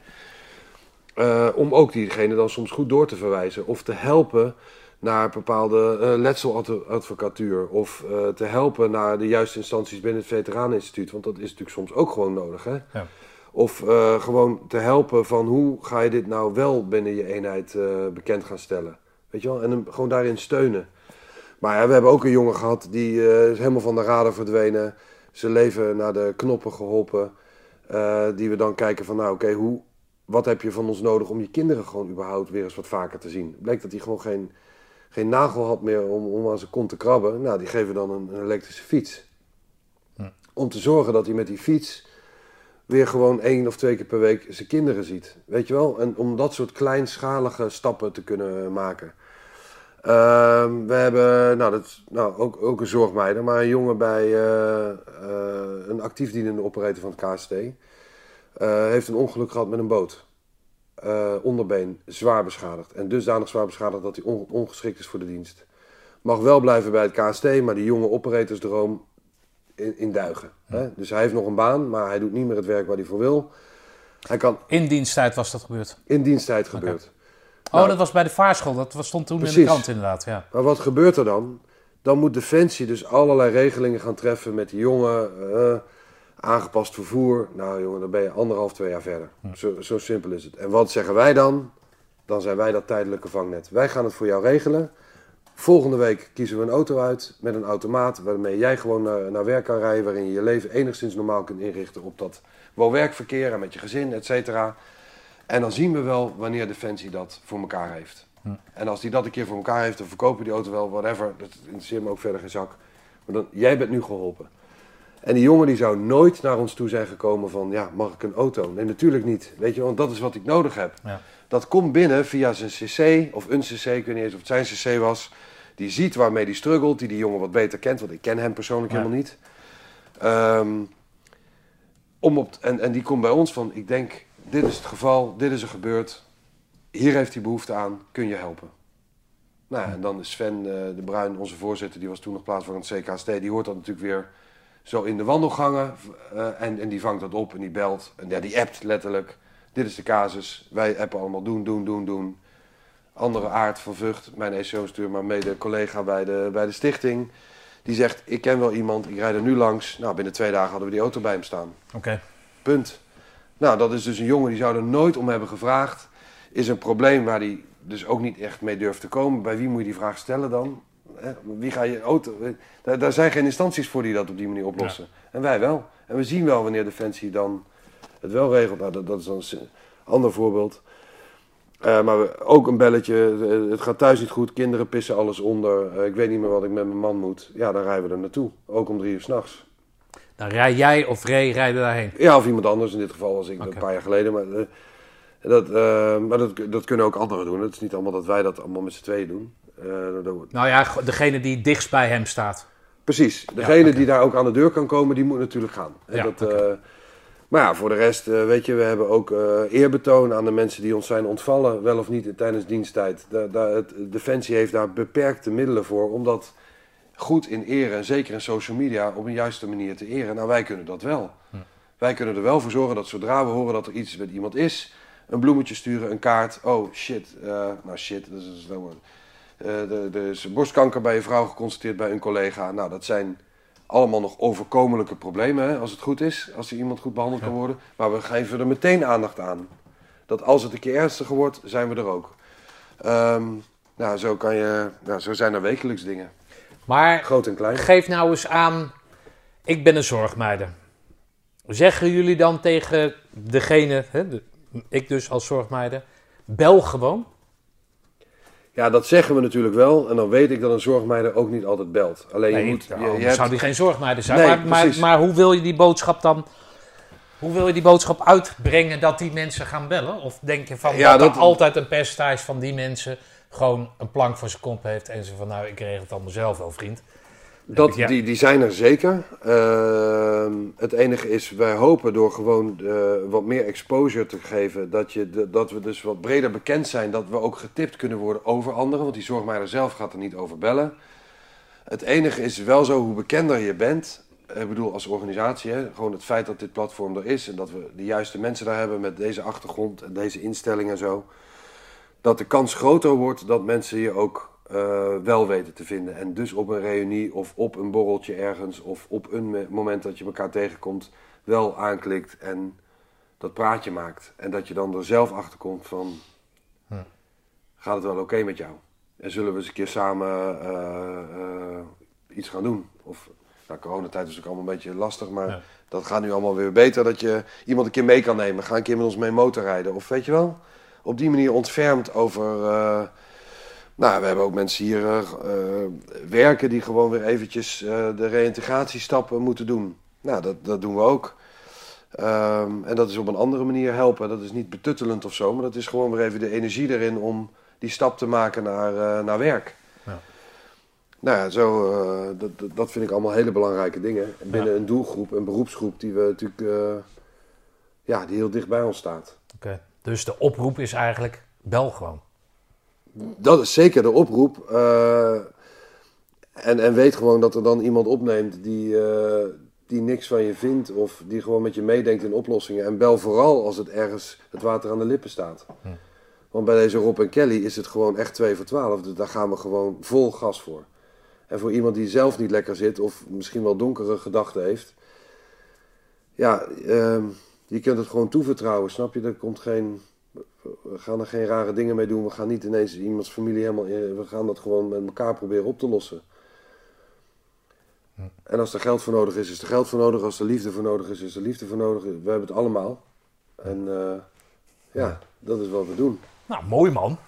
Heb je, hebben jullie, heb je jullie boodschap, jullie missie voldoende uitgelegd?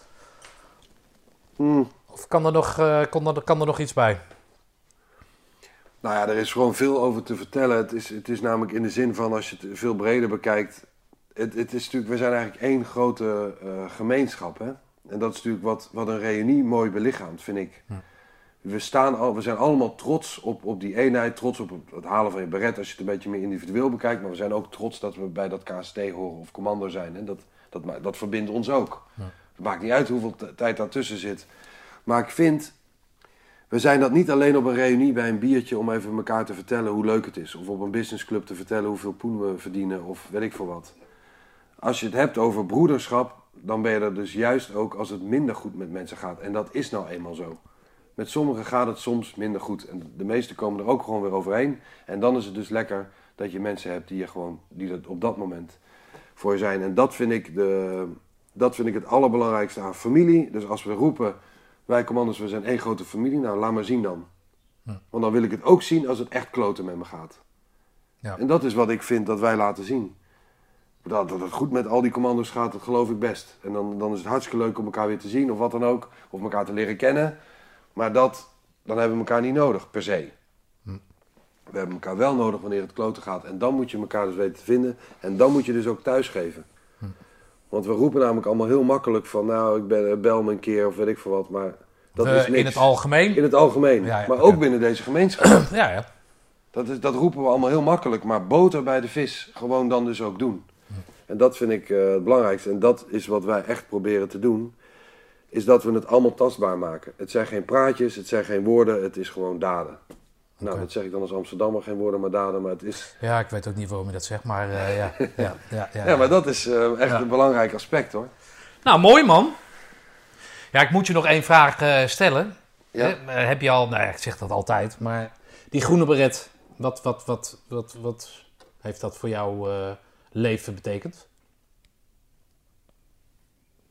Nou, voor mij is er een, een, eh, totaal andere fase in mijn leven begonnen.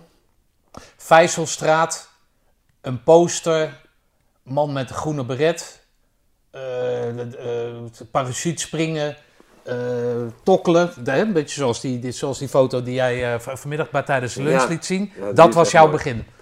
En nou, nou zoveel jaren later. En dan van een, van een nou ja, halve student in Amsterdam, weet je wel, naar gewoon een,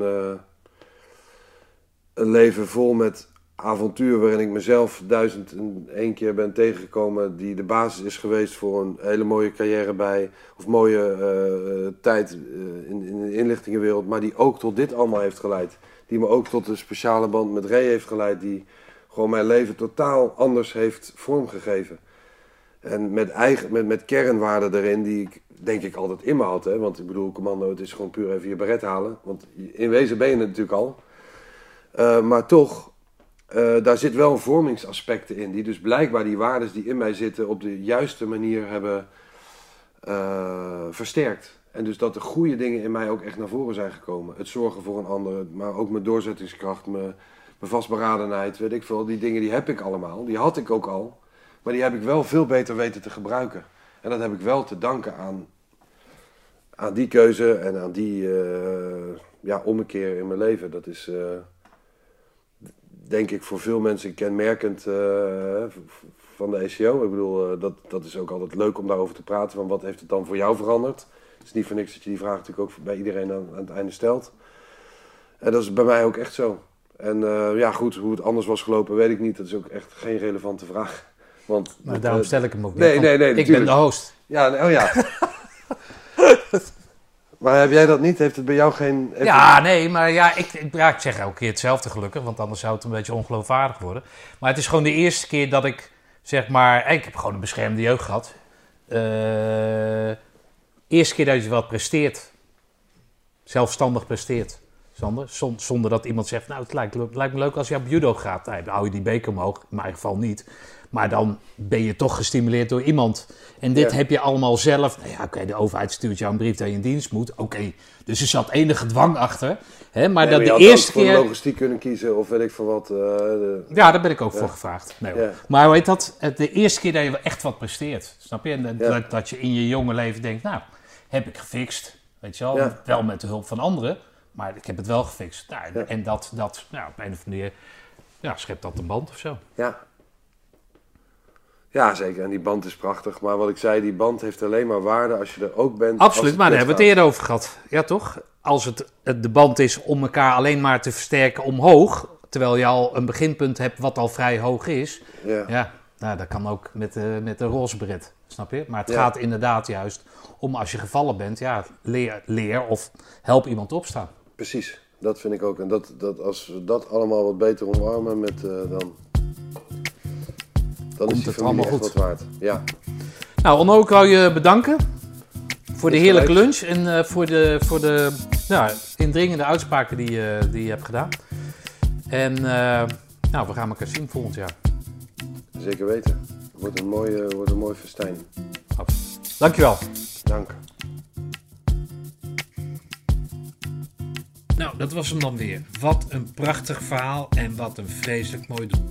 Goed is te noemen dat de benodigde 60.000 euro voor de behandeling van mariniersvrouw Kelly is gefixt. Mede door het netwerk van de Commando en Family Foundation. Ga voor verdere informatie over de stichting naar de website commandofamilysupport.nl. Dank voor de gastvrijheid Onno en respect man. Deze Mutstas podcast is een productie van Stichting stichtingjouwverhaal.nl. Movits.nl verzorgde de montage.